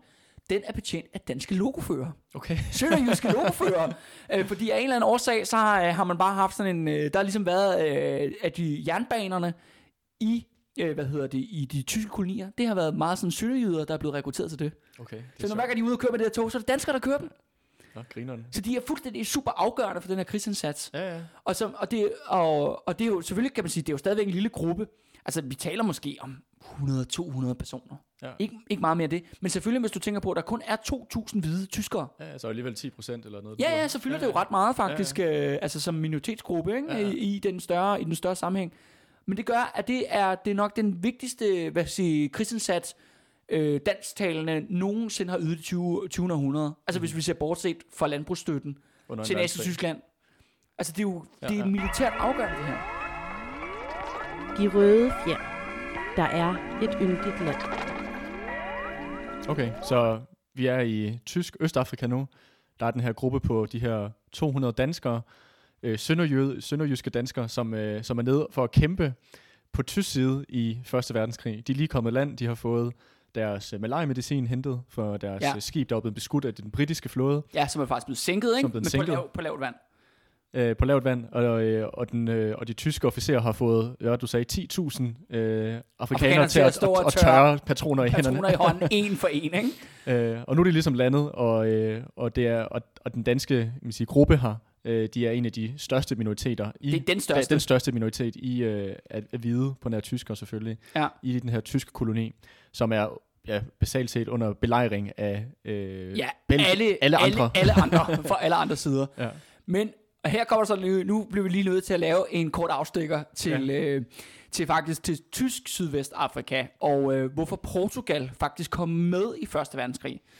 Fordi øh, vores venner her, de er landet i, øh, her i Tanzania, i Tysk Østafrika, i starten af nitten femten. Øhm, og øh, det er sådan her Portugal, fordi der er stadigvæk et, et landområde, der er åbent i Tysk Østafrika, og det er Mozambique, som er en portugisisk koloni på det her tidspunkt. Men Portugal er meget, meget øh, lorende, de er blevet mere og mere tyskfjendtlige, og det ender faktisk med, at i nitten seksten, der går de med i første verdenskrig. Og det gør de primært på grund af konflikter i Afrika. De vil gerne have noget mere. De vil gerne bekæmpe tyskerne i Afrika, men det ender faktisk også med, at de sender et øh, korps til Vestfronten, mm-hmm. som faktisk bliver smadret af den der offensiv i, no. i, i, i foråret nitten atten, som jeg nævnte. De bliver fuldstændig udraderet. Ja, ja. Og, så, og der, og der udbryder også hungersnød i Portugal men ty- under Port- første verdenskrig. Portugal var også rimelig tilbagestående. Det var et meget, tidspunkt. meget fattigt og smadret land. Ikke? Ja. Og det ender faktisk med, at næsten hundrede tusind øh, portugiser, de dør under første verdenskrig. Som i forhold til hungersnød og krig, eller? Ja, øh, folk, der bliver dræbt, øh, hvad hedder det, krigen, og så den spanske syge, den store mm. sygdom, der kommer ja. efter øh, løbet af den første verdenskrig, og så er det også bare generelt hungersnød, fordi at Portugal er så fucked. Mm. Men, det, så det, det. men det er jo ikke... Det er jo ikke et lille tab. Nej, nej, nej hundrede tusind, det er uden befolkning. Hvad er det i dag? ti millioner ish, så de har... Ja, de har måske ja. været en, en, en, en seks otte stykker, måske ja, ja. på et andet tidspunkt, ikke? Ja, ja. Så det er jo også... Det har sgu også været noget. Ja, ja. Men hele twistet er... Hvem får Portugal med i første verdenskrig? Er det, er det vores sønderjyder? Ja, det er en ukendt sønderjyde, som jeg ikke har navnet på. Måtte her, og det er også derfor, vi bliver nødt til at fortælle den her historie kort, selvom den faktisk ikke har noget at gøre med, hvad der foregår i Østafrika, fordi det her det foregår over i Tysk Sydvestafrika. Mm. Altså over Namibia og Angola. Ja, ja lige præcis. Ja. Så det, der sker, er, at øh, op over Namibia, der er noget, der hedder Angola. Angola er en portugisisk koloni. Da første verdenskrig starter der i august øh, nitten fjorten, der er der en masse border tensions. Altså man der sådan border clashes, hvor at øh, bevæbnede patruljer af portugisiske soldater og tyske soldater, de støder sammen. Mm-hmm. Og så er der sådan nogle, hvad hedder det, mexican stands-over, hvor alle står og peger med guns på hinanden, og så siger, øh, det, det, det, det siger han, nej, det er også der har stjålet det her stykke afrikansk territorium. Nej, det er mig, der har stjålet det her, det her stykke afrikansk territorium. Så står de der og ligesom og skændes over det. Den fireogtyvende august nitten fjorten, om natten skal det ses. Altså mm-hmm. det er mørkt, øh, og det er meget, meget mørkt. Der, der render en portugisisk, stor portugisisk patrulje, altså vi taler måske hundrede og halvtreds mand eller sådan noget, sådan rimelig og tungt bevæbnet, ikke? Ja, ja. Så ikke sådan, Ja, en god slat. De render rundt dernede ved den der grænse der. Lige pludselig, så banker de ind i en tysk militærpatrulje. Tensions er hurtigt, de eskalerer hurtigt op i det røde felt, og alle begynder bare at stå og pege med guns på hinanden. Alle begynder at råbe til hinanden. Der er nogle få portugisere, der kan noget tysk, som begynder sådan, du ved, lad være med at skyde, øh, det eskalerer øh, back ja, off, ikke? Fratinerer lidt. Øh. Det, der så sker, er, at de bliver svaret på et sprog, de ikke forstår. De bliver svaret på dansk. Hmm. Der er en, der begynder bare at råbe, jeg ved ikke, øh, hvad jeg siger, moin, øh. moin, moin, har du moch i øjne? Hold din kæft, hvem sagde det? Eller, eller noget andet øh, sønderjysk. Og det får en eller anden til at trykke på aftrækkeren. Og så begynder de bare at plaffe løs på hinanden. Det var den naturlige reaktion, når man hører sønderjysk. Det er, man, ja, ja. man bliver fjendtlig og voldelig. Det gør de der portugiser i hvert fald, de begynder at skyde løs.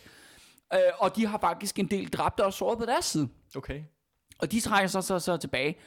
Det, den nyhed bliver ligesom sendt hjem selvfølgelig til Lissabon, hvor at i den portugisiske regering, der er de bare sådan, fuck man, fuck de der tyskere, nu skal de skulle have den. Og det er faktisk en af årsagerne til, at Portugal går med i første verdenskrig, det er den her border incident, hvor en eller anden random sønderjyde begynder at råbe til de der portugisere på, på dansk. Det er meget grineren. Så det er en eller anden, og vi ved ikke, hvem han er, udover der er den her beskrivelse af ham her, der begynder at råbe på dansk i midt om natten nede i Sydvestafrika. Ja, ja. Altså, det er jo også bare sådan en lille historie, ja, ja. kan man sige, om det der. Men hvis der så er nogen... Det, så det var ikke kun i Tysk Østafrika, der var, der var sønderjyder. Det var også i de andre kolonier. Ja, men altså, hvis der er nogen, der har en forfader i Sjølingeland, som var, ja, børn, så var det dengang, jeg kom til at starte første ver- hele Portugal med i første verdenskrig. Hvis nogen, der har den historie, så må de rigtig, rigtig godt skrive til mig, så vi kan komme til bunds i, i den her sag. For vi har kun den her historie fra portugisisk side, skal mm. det siges. Okay. Men tilbage til, til de andre... danskere, ja, ja. sønderjyder i, i Østafrika.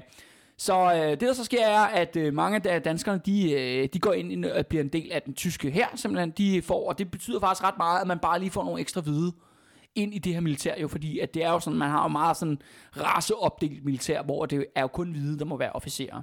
Ja, så for hver hvide officer har du et par tusind ja, det højeste, soldater. Det højeste en, en sort mand kunne annoncere til i den tyske, og det galt sådan set også i den britiske militær og alle de andre militær, det var sådan sergeant. Mm. Som det er jo noget, som det er niveauet lige over menig. Altså. Ja, ja, det, du ved underofficer, ikke, som det hedder. Ikke? Ja, så det var meget tiltrængt, at man fik nogle flere hvide ind til at ligesom kommandere alle de her afrikanere rundt. Mm. Men for sønderjyderne, altså det virker som om, at de bare har et blast jo. For mange af dem, de har jo aldrig været ude for Sønderjylland i hele deres liv, mm. og de har jo aldrig set en sort mand, så det er jo virkelig sådan totalt eksotisk, ikke? Og de bliver behandlet jo som sådan et hvidt herrefolk, ikke? Mm. De får jo alle sammen personlige afrikanske tjenere, der render rundt og opvarter dem hele tiden, ikke? Så de går fra at være undertrykt i deres eget land til at blive, I, til, til at til at blive den, konger i en koloni. Ja, lige præcis, ja, ja. Ikke? Altså, og, og for mange, og mange, det skal også sige, de her sønderjyder, de, mange af dem er jo sådan noget, de er jo øh, maskinarbejdere og elektrikere og bankassistenter og sådan nogle ting. Det er jo ikke, fordi de er sådan nogle nej, nej. fancy folk overhovedet, ikke? At de er sådan nogle øh, gennemsnitlige... Øh, sådan, men de kommer tit for... Øh, altså, fordi de er, for, øh, de er blevet rekrutteret til marinen, så er de sådan arbejder. De er ikke for landet. De er ikke, nej, sådan, nej, det er ikke bønder. De, ja, de er ikke bønder. De nej. er sådan nogle ja, arbejderklasse, ikke? Ja, ja. Mange af dem. Øh, lidt bedre stående arbejderklasse, vil jeg sige, ikke? Fordi mm-hmm. de har de der faglærte ja. uddannelser. Ja, ja. Øh, så de, og de, for dem er det jo et kæmpe eventyr. Øh, og ham der, Nis Kock, som jeg nævner, han, han laver jo bare landminer i et års tid, i Dar es Salaam, der hovedstaden i, mm-hmm. i Tysk Østafrika. Og det er jo så fedt, kan man se, hvor mange britter har så fået sprængt deres fødder af, på grund af ham, ikke? Ja. Eller, og selvfølgelig øh, menige øh, normale afrikanere, ikke? Ja, altså, civile. Ja, lige præcis. Ja. Øh, og, det, og det bliver faktisk, men man skal huske på, det, som jeg også sagde det, i starten her, det kan godt blive vildere. Fordi at, øh, det bliver faktisk vildere, fordi at i nitten seksten, i starten af nitten seksten, altså tyskerne holder stand, i, helt til nitten, fra nitten fjorten til nitten seksten i Tysk Østafrika. Og i nitten seksten, der kommer der krafteddermame med endnu et skib fyldt med danskere. Nu er det her skib, det hedder øh, Marie, i stedet for øh, Kronborg. Mm-hmm. Og det er den samme jo. Ammunition, øh, malaria, medicin, medicin kanin der, ikke? Ja. Kommer ind. Og, og de øh, øh, bliver faktisk ikke opdaget af britterne den okay. her gang. Så de får en lidt, lidt lettere øh, ankomst. Ja, lige præcis. Og der har jeg en anden, øh, hvad hedder det? Han hedder så... Han hedder Nis Jacobsen. Han er min primære kilde til øh, skibsrejse nummer to, nemlig. Mm-hmm. Øh, og han er, øh, han er endnu mere interessant. Øh, øh, for det første er han noget ældre. Han er, han er ældre elektriker fra Åbenrå, øh, øh, som er ret interessant, fordi hans bror, hans lillebror, er deserteret til Danmark. Okay. Og det er også det, det du må også lige øh, gribe fat i, for det er jo også det med de her folk, og det skal også sige ham her, Nis Jacobsen, han melder sig også frivilligt. Så det er noget, der virkelig også splittede en familie. Du har den ene bror, der deserterer. Ja, og han kommer faktisk under ekstra overvågning. Okay. Han, øh, han bliver blandt andet forbudt orlov. Han er øh, stationeret ved sådan en øh, militærbase, hvor han er sådan, han laver sådan noget, hvad hedder sådan lidt skrivebordsarbejde-agtigt. Ja, ja. Og så vil han jo selvfølgelig gerne hjem og besøge sin familie og sin kone og sine børn og alt sådan noget. Det får han simpelthen ikke tilladelse til, fordi hans bror deserterede til Danmark. Ja. Øh, så er man under ekstra overvågning, og det er også de tyske myndigheder klapper virkelig down på danskere. Altså de sønderjyderne. Så det fik også repressalier under første verdenskrig. For hele, for hele familien, når det var et, en, et familiemedlem, ja, tog en beslutning, der... Men det, er også, eksempel, men, men det her, det andet element er, fordi en ting, jeg siger, vi snakker om det med, de melder sig frivilligt, hvilket er jo super idiotisk, at man støtter sin egen værste fjende, sit undertryk på den her måde. Men der er også det der twist i, de behøvede ikke at gøre det. Mm. Fordi sønderjyderne er i den unikke situation, at de kunne have deserteret. Mm. Det skal så siges, at Danmark er jo neutralt og ikke besat af tyskerne under første verdenskrig. Der er jo så grænsen, det er jo så der, hvor du er fra, så ja, jo lige... Øh, det er jo lige så vinket til hinanden. Ja, ja, ja, ja. Det er ved Kongeåen, ikke? Det er jo der, den gamle grænse er gået, og det er bare den mest åbne grænse til Tyskland under hele første verdenskrig. Der var nogle grænsevagter og sådan nogle ting, men der er kun dokumenteret et tilfælde, hvor en tysk grænsevagt har skudt en dansk desertør. Næsten tre tusind sønderjyder, de deserterer til Danmark i løbet af første verdenskrig. De vandrer bare over grænsen. De vandrer over grænsen over natten, og der er sådan nogle masser, hvad hedder det, danskere på den, altså sønderjyder på den ene side, og ja, vi kalder det nordjyder på den anden side, som, øh, som hjælper dem over, altså ja, smugler dem over. Der er sådan en blandt andet sådan en kvinde på sådan en gård, hun bliver kendt som den, den, den frelsende engel, fordi hun smugler bare rigtig mange danskere over den grænse der. Hmm. Det, så det er igen det der med, de behøver ikke, de melder sig frivilligt, og selvom de var blevet tvunget, så kunne de have deserteret. Mm-hmm. Og det jo skal siges, at sønderjyderne står i den her unikke situation, at de netop kan det. For alle andre, det kan de jo ikke. Nej, nej. Hvis du for, hvis du er en tysker, fra, hvad hedder det, jeg skulle sige, Hannover, eller hvad fanden man nu kommer fra, jamen, du kan jo ikke, altså... Desertere. Nej, fordi ja, så bliver du fanget af myndighederne jo, ja, ja, og måske, men der er henrettet for ja, ja, at desertere jo. Det eneste mulighed er, at du kan overgive dig ja, til, til fjenden, ikke? Men så er du jo landsforræder jo. Mm. Og det er jo heller ikke, fordi det er en, kan man sige, risikofri affære at skulle overgive sig til fjendtlige styrker. Nej, nej, men inden for de første fem minutter, der, kan, der er chancen for halvtreds halvtreds, at du bliver plaffet ned, når du prøver at overgive dig. Det er altså i dag skyttegravene i, mm. i Frankrig. Men der er endnu et fucking twist ved det her, den her situation med, at øh, de kan desertere. Danskerne får særbehandling. Eller sønderjyderne får særbehandling som fanger. Af hvem? Af de allierede. Okay. Der bliver oprettet specielle fangelejre i Frankrig og i England og i Rusland også senere, kun til danskere, hvor de er på sommerferie. Hvad, hvad er rationalet bag det? Det er fordi, at britterne og franskmænd og alle de andre allierede, de er jo godt klar over, at sønderjyderne er undertrykte. De ved jo godt, at sønderjyderne er en undertrykt minoritet i Tyskland. Mm. Og der, der bliver loppet rigtig meget fra det danske kongehus og alle mulige andre organisationer om at sige, hey, hey, der er faktisk de her folk, der er tvunget i krig. I gåseøjne, ja. Ja, i, i, i gåseøjne, så derfor skal de have en særbehandling. I Frankrig går det jo helt vildt.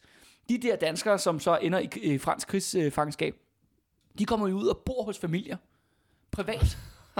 Det er lige på udveksling. I, syd, I Sydfrankrig. Ja, ja, og de er bare sådan, det er super lækkert, og de kan drikke vin hver dag, og øh, du ved... Øh, og, Prie, og... Nem, ja, ja. Nem, der er en, jeg har læst en beretning om, sådan, det er en, en helt anden fyr, hvor han sagde, ja, jamen, du ved, jamen, så fik jeg også en cykel af dem, og så kunne jeg bare cykle rundt og, sådan, og chill og sådan noget, ikke? Og han har jo sådan set været i krig for øh, Frankrigs modstandere, jo. Ja, ja. Men hvad, tænker, altså, hvad er rationalet for, at et land som Frankrig for eksempel skal behandle den her danske minoritet i Tyskland så... Så, så pænt, fordi det er jo ikke ligefrem fordi, at, at lande som Storbritannien har en tradition for at behandle deres minoriteter, irerne for eksempel, specielt øh, speciel, øh, med fløjlshandskerne. Nu var det jo den der påskeopstand i Irland, ved, hvornår var det? Ja, i, i seksten, ja, det var det, nitten seksten, hvor den ja. blev smadret fuldstændig af, ja, ja, ja, ja. af den britiske kolonimagt. Så hvad det, hvordan kan det være? Det virker lidt som en paradoks, at du har på et tidspunkt et land, der øh, med, med rå vold undertrykker sine egne minoriteter, og så behandler øh, sine fjenders minoriteter med så... Øh, Jamen sige, så flot. Jamen det, det giver jo altså det giver jo god mening på den måde, at mine fjenders fjender er mine venner, ikke? Altså det, det er jo også øh, det, det, det, altså det er jo det der med, man øh, det skal så siges, at øh, der er mange inden for det danske jo øh, borgerskab, og det kommer vi faktisk til, når vi kommer til, og ligesom skal, når vi skal fortsætte vores tema meget snakke om den her French connection, mm-hmm. der er mellem øh, hvad hedder det højre øh, nationale danske kredse og Frankrig. Mm-hmm. Men det er klart, at du har jo atten fireogtres. Danmark lider nederlag, og det skulle jo sige, at det tyske kejserrige blev skabt efter atten fireogtres. Det er jo den første sejr, der skaber Tyskland. Efter atten fireogtres, så kommer jo krigen mod Frankrig i atten halvfjerds, hvor franskmændene bliver fuldstændig smadret. Mm. Danskerne og franskmændene er faktisk naturligt allierede mm. mod Tyskland. Mm. Og det er jo klart, når du har Frankrig mod vest, og, og du har Danmark mod nord. Ja, ja. Hvis man kan inddæmme Tyskland i en ring af fjender, mm. og tyskerne har jo også mange andre fjender, for eksempel der er tjekkerne der er og, og polakkerne. Mm. På den anden side, Så du ved, man kan ligesom inddæmme dem. Og så skal man også huske på, at Italien er jo med på de allierede side i første verdenskrig. Ja, okay. Så de angriber jo mod, mod nord, eller du, ja, ja, i hvert fald fra syd. Ja, syd, ja, ikke? Fra syd, ja. Der var også en sydfront, ikke? Ja. Øh, og det er jo, altså, altså blev gjort et godt stykke arbejde, ligesom siger, at de her sønderjyder, som er i tysk uniformer, de skal have en særbehandling. Mm.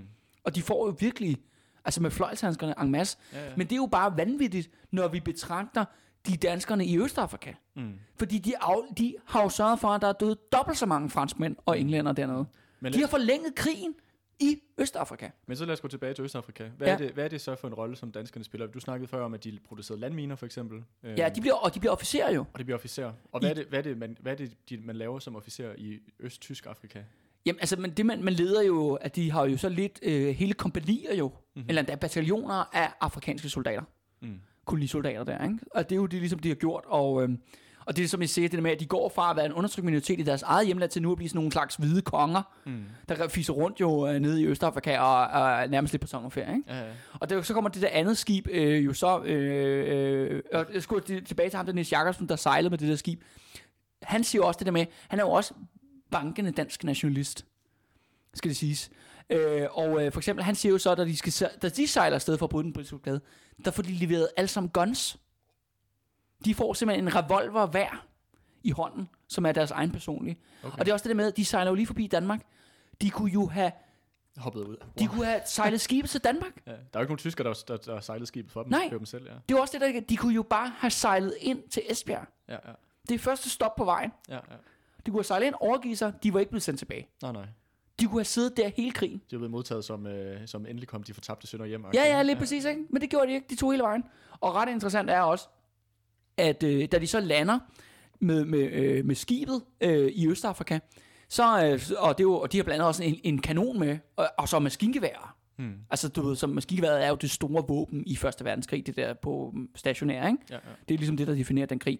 Så det er også bare sådan, åh, tyskerne er sådan helt vilde, og fedt med noget nyt øh, gear, så kan vi dræbe endnu flere, ikke? Og ham der Nis Jakobsen, han er jo også en super dansk nationalist, så han spørger ham der kaptajnen på Marie, om han kan få billedet af konge, øh, kongen og dronningen med. Og det, han glemte det på det forrige skib, så nu skal jeg han lige, ja. Syr det ind i sin skjorte, og Jesus bærer Christ. Det på brystet, indtil første verdenskrig slutter. Altså, det er også det med, hvis man ikke er en dansk patriot, forstår du, hvad jeg mener? Altså, altså, det, det, her, det her, det er jo ikke... Øh... Nye du... ny, ny borgerlige D F kunne ikke engang finde på nej, det her. Nej, nej, det er det, jeg de kan slet ikke være med på den her, den her form for, for danskhed, ikke? Øh, ikke? Du ved, screw D F, de skulle ikke danskere, nej, vel? Så de her sønderjyder, de er danskere, vel? Det, det, må man, det må man forstå, ikke? Ja. Det er også derfor, det er så vanvittigt. Det der med, at du får, du får særbehandling af dine fjender. Du kæmper for dine undertrykker. I er alle sammen danske nationalister med stort N. Mm. Det er jo, altså, der er jo kæmpe paradoks her. Det er, jo, det er jo en vanvittig situation, jo. Ja, ja. Og hvordan har du det som sønderjyde med at skulle blive konfronteret med dit, øh, med dit øh, folks historie, Andreas? Rædder lidt. De Røde Fjerde. Danmark til Ejderen. I nitten seksten, der sker der nemlig noget. Mm-hmm. De allierede tænker, nu kan det simpelthen ikke være rigtigt, at de her tyskere bliver ved med at holde ud i Tysk Østafrika. Nu skal de altså annihilates en gang for alle. Så det man faktisk gør, at øh, man, man giver øh, de der afrikanere, dem der er nede i Sydafrika, som jo faktisk er jo hvide mennesker, som bor i Afrika, som snakker, er ikke sådan nogle, snakker hollandsk. Ja, ja, men de bor der jo permanent. De ja, ja. Kender faktisk Afrika, ja. som, øh, som, som folk udefra ikke, altså sådan en hvid mand ikke gør normalt. Ikke? Nej, nej. Så de bliver sat til at lede en offensiv mod det her Tysk Østafrika. Og det er de så i modsætning til før, hvor at Lettow-Vorbeck kan nok af de der invasionsstyrker en af gangen, som de kommer ind over grænsen, så angriber de alle sammen samtidig. Mm. Og i den situation, der er overmagten simpelthen for stor. Ja. Så det han gør, er, at han skifter fuldstændig militær strategi. Det han gør, er, at øh, han opgiver øh, store dele af, af, af landet, mm-hmm. øh, og simpelthen det, de gør, at de går over til mobil guerillakrig. Okay. Øh, hvor de simpelthen vandrer rundt i sådan en stor øh, kolonne, og så de, først invaderer de Mozambique, og så, øh, og så invaderer de Kongo, og så invaderer de Zimbabwe. Hmm. Altså, de tager simpelthen konflikten til deres lande, og ja. De er sådan stor vandrende her. Så det laver sådan en offensiv på en måde. Ja, lige præcis. Ja. Men det skal så siges, for det overhovedet kan lade sig gøre, så skal man jo have bærer, altså folk, der bærer ens udstyr. Hmm. Man har det problem af, at øh, der er jo masser af vilde dyr i Afrika, som man nok ved, zebraer og giraffer og så videre, så videre. Også en grinerende historie om, at man, de havde et problem i, de tyskere havde det problem i Tysk Østafrika, at de havde jo telegraflinjer, når de skulle kommunikere, fordi det var et stort område, de kunne forsvare, skulle de øh, kommunikere med telegrafen. Ja. Men girafferne blev ved med at vade ind i de her telegraflinjer, og, og smadre, at øh, øh, øh, girafferne døde, men øh, de, der, øh, de der linjer, de brød sig sammen, ja, ja. Ikke? Det er jo fucking irriterende med de der giraffer. Ja, det, er, det var ikke lige noget, man havde fortsat hjemme i Europa. Ej. At der var noget, der hed giraffer, ikke? Der nej, nej. blev ved med at vade ind i ens telegraflinjer. Ja. Den her her jo bliver mere og mere decimeret. Øh, der er hvide, der bliver dræbt, dør af malaria, for eksempel. Ret grineren er, at det eneste dokumenterede øh, dødsfald af slangebid under hele første verdenskrig i Afrika, det er tilfældigvis øh, kokken fra Kronborg. Øh, død, som hedder Jens, ikke? Det er en heroisk, heroisk afslutning. Ja, ja, kokken fra Kronborg, altså ham, der er stod, Nis Kocks øh, skibskok der, han, er, han kommer simpelthen, han er derude og skræller løg ud for en telt, ikke? Og så bliver han fandme bidt af sådan en sort mamba, sådan en slange, og han er den eneste, der dør, det eneste dokumenterede tilfælde, der dør af slangebid i hele Østafrika, ikke? Sådan. Så folk dør af alt muligt mærkeligt øh, nede ja, i Afrika, ikke? Ja. Øh, det er også noget, folk, folk dør meget mere af sygdomme, end de faktisk dør af krigshandlinger. Mm. Det er en af sådan døde, det er det, det primære dødsårsag, det er de bukker under for malaria, ja. Og selvfølgelig også mange af de her afrikanske soldater, de bukker under, ikke? Så man ryger fra måske at have de der halvtreds til fyrre tusind, til at komme ned over måske de der tyve tusind. Okay. Afrikanske soldater. Stadig, stadig en, en pæn. Ja, ja, og så måske, og vi, vi går fra to tusind hvide til tusind hvide mm. til fem hundrede, og så videre, men man bliver ja, ja. mere og mere decimeret, som konflikten var ved. Men de har den her mobil krigsførsel, men for at sørge for, at bare sådan tyve tusind mand kan holde sig i felten, og det skal også siges, at afrikanerne, de har jo deres koner med, de har deres børn med, og man har problemer med det der med, at man ikke kan bruge europæiske fragtdyr, altså heste for eksempel. Ja. De dør simpelthen, at de bliver dræbt af den der tsetsefluen. Okay. Øh, som jo er, også findes i Afrika. De, de, de, over, de dør simpelthen på stribe, de der heste. Okay. Der er sådan en historie om, at da sydafrikanerne invaderer øh, Tanzania der, så kommer de på heste alle sammen, fordi man kan godt have heste i Sydafrika, men så kommer ind i det der mere jungle, mangroveagtige nede i Tanzania, så dør alle hestene. De mister bare tyve tusind heste på, øh, på et par måneder. Så man er tvunget til, at hvem skal bære al ammunitionen, fødevarerne, alt hvad det nu kan være, mm. det skal folk. Altså det, mennesker skal bære det er dem. Helt gammeldags mandekraft. Lige præcis. Man har nok set sådan nogle kolonialbilleder, hvor man ser en masse afrikanere, der bærer ting på deres hoveder. Ja. Det er sådan, det er. Men for at have tyve tusind mand i felten, så skal du måske have to hundrede tusind mand til at bære. Fordi hvor meget kan en enkelt person bære? Altså selv hvis man har trænet, ikke? Det ja, ja. ved jeg ikke. Du kan bære lidt, lidt, lidt til at klare for dit eget forbrug, og så lidt ekstra. Men det er også det, en, en, et menneske skal jo også brødføde sig selv. Det er jo, det. det, er det. Og øh, for, så det er omkring de her to tusind bære. Men det betyder så, at det et folkedrab, det simpelthen starter. Mm. Tyskerne har et folkedrab i Tysk Østafrika, og danskerne, altså sønderjyderne, de er med, og det er derfor, den her episode hedder Sønderjydernes afrikanske blodbad, fordi nu bliver det altså rigtig, rigtig blodigt. Det man gør er, at der er jo ikke særlig mange, der er jo nogle afrikanske stammer, som er sådan nogle, man kan lege dem, du ved, til at bære rundt på ting. Problemet er, at tyskerne ikke giver dem mad. De giver jo primært sig selv mad, og deres afrikanske soldater mad, som er jo en stamme for sig, ja. Og bærerne kommer fra nogle andre stammer. Ja, så og de, som er kriger, som er fjendtligt indstillet over for hinanden. Ja.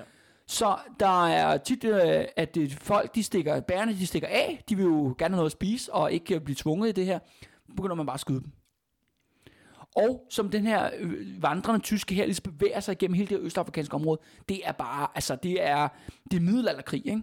De kommer ind til en landsby, de tager al deres mad, de brænder deres hus af, mm. du ved, for at ikke sørge for, at det ikke ryger i britternes hænder. Så rent flygtningstok. Ja, ja, så de, de, de tegner et meget, meget blodigt spor igennem hele det her ø, afrikanske område. Og der er så, øh, ham her, øh, øh, hvad hedder den nyeste forskning, siger, at omkring fire hundrede tusind afrikanere i det her område bliver altså dræbt under første verdenskrig. Det er også mange mænd. Ja, ja, det er jo, det er jo, altså, det skal også siges, at englænderne dræber også nogen, belgierne dræber også nogen, og portugiserne dræber især nogen. Mm. Portugiserne er nærmest lige så slemme som tyskerne faktisk.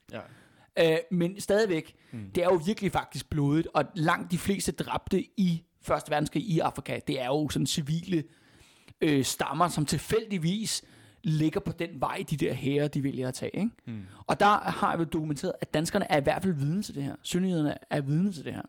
Vidne mås- måske også tager del i det. Ja, det tror jeg. Og jeg har nemlig en historie, ligesom, der kan bakke det op. Fordi, vi skal huske på, Andreas, det kan godt blive vildere. Nis Kock her, som jeg har talt om meget om, som er en af mine primære kilder til det her, han er med på den her vandring igennem Afrika, ikke? Mm-hmm. Og han vandrer sådan fra nitten seksten igennem til den meste af nitten sytten, der, der går han rundt med på den her øh, vandre rundt, og han bliver ansvarlig for øh, over tre hundrede bager, okay. hvor han er den eneste hvide mand.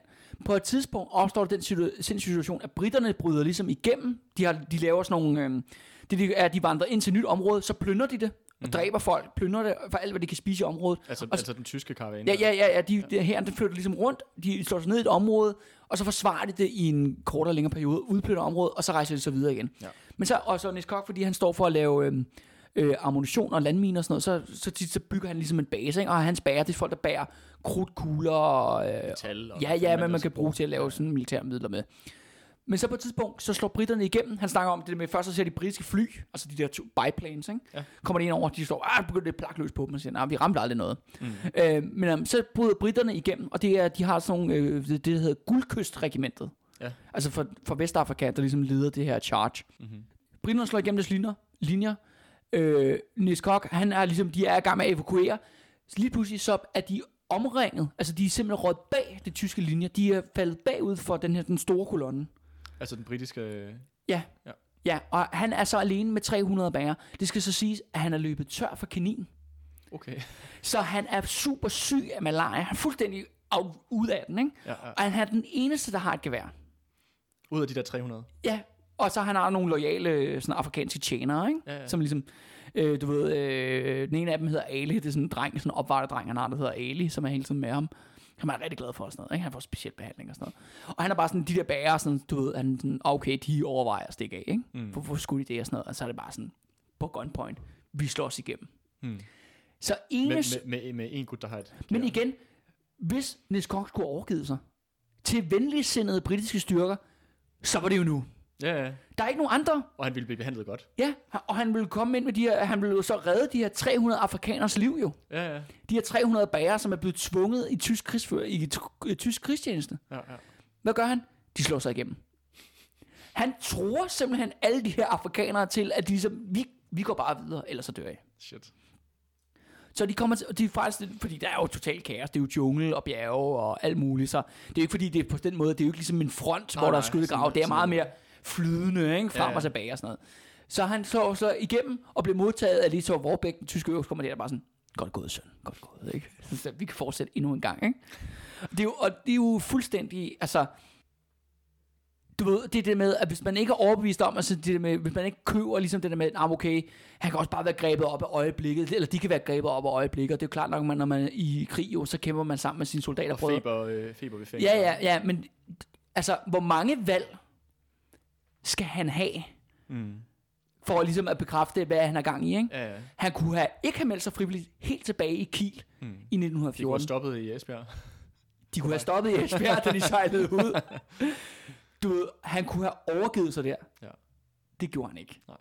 Han fortsætter. Det virker og det er, som, det er meget bevidste valg. Det er meget bevidste valg, og den, det hele det fortsætter. Mm.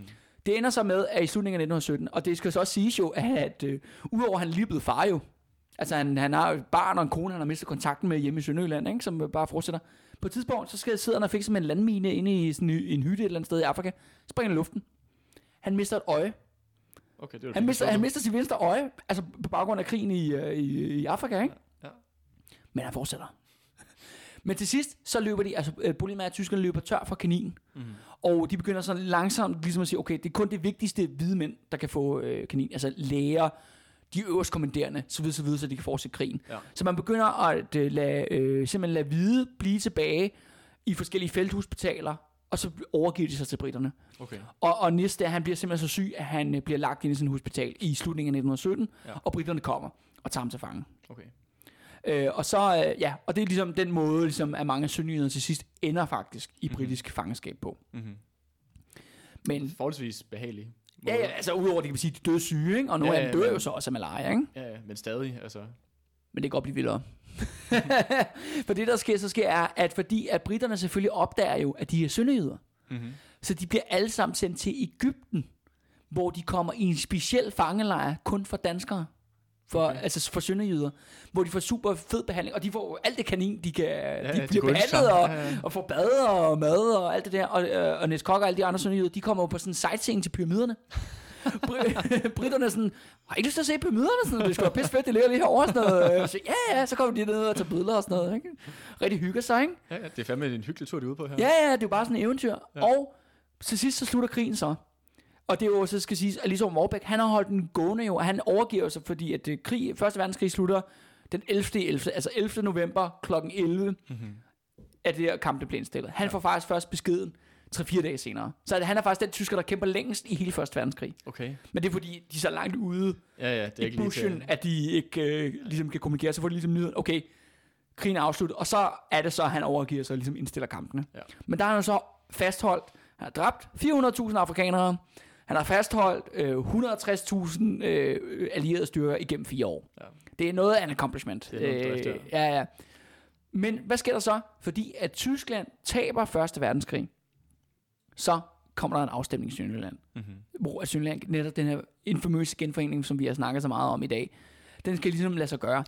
Og der er... Hvor den nuværende grænse kommer til at blive. Ja, lige præcis. Og der bliver så aftalt en folkeafstemning, der skal ligesom stemme Sønderjylland øh, hjem. Og det er jo meget vigtigt, at man ligesom får alle dansk sønderjyder, de alle sammen kommer hjem, for de er jo alle sammen spredt ud over hele.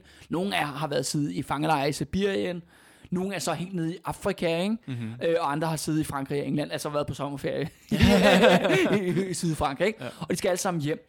Men fordi at øh, man er den situation, alle de her danskere fra Østafrika, de er jo så samlet i den samme fangelejr i Egypten, og det får man at vide, hvor mange af dem, der har været ved Vestfronten, og jo faktisk har haft det super elendigt, mm. altså ledet sådan en skyttegravshelvede i fire år, de kommer jo sådan ind, fordi den tyske hær brød sammen i nitten atten på grund af den revolution, i Tyskland brød sammen, så de kommer sådan drøbende hjem. Ja, de tager bare turen vandrer. Eller, ja, ja, ja, eller toget, hvis de er heldige, ikke? Ja, ja. Ja, kommer de ligesom hjem. Men de er alle sammen samlet, og så man ser i Danmark muligheden for, at man kan få sådan en scoop hjem, hvor man kan få dem alle sammen samlet hjem. Mm. Og hvem sender man ned for at hente dem i, øh, nede i Alexandria? Man sender kongeskibet. Sådan.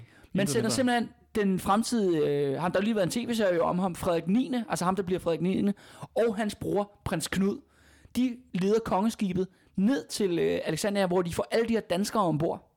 Okay. Så, og hvis de der danskere... Så de får simpelthen en royal modtagelse. Ja. Og det er bare efter, efter de har gjort alt for, at Tyskland kan vinde krigen. Ja, shit. Og altså, det er jo virkelig... Og de får lige så sejlet sig hjem, ankommer så til København i september nitten nitten. Altså, det, må det, være, det må være noget starstruck, nogle af de der... Altså ham der med konge... konge ja, når det er så vildt med kongehuset, så kan de faktisk få lov til at møde kongehuset, ikke? øhm...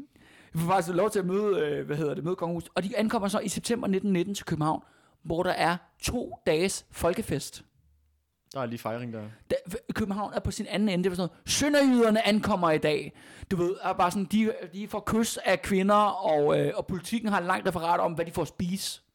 For eksempel, ikke? Og så fik de tre retters menuer, det var rigtig fancy og sådan noget. Ikke? Mm-hmm. De kommer op og får æresmiddag i Folketinget.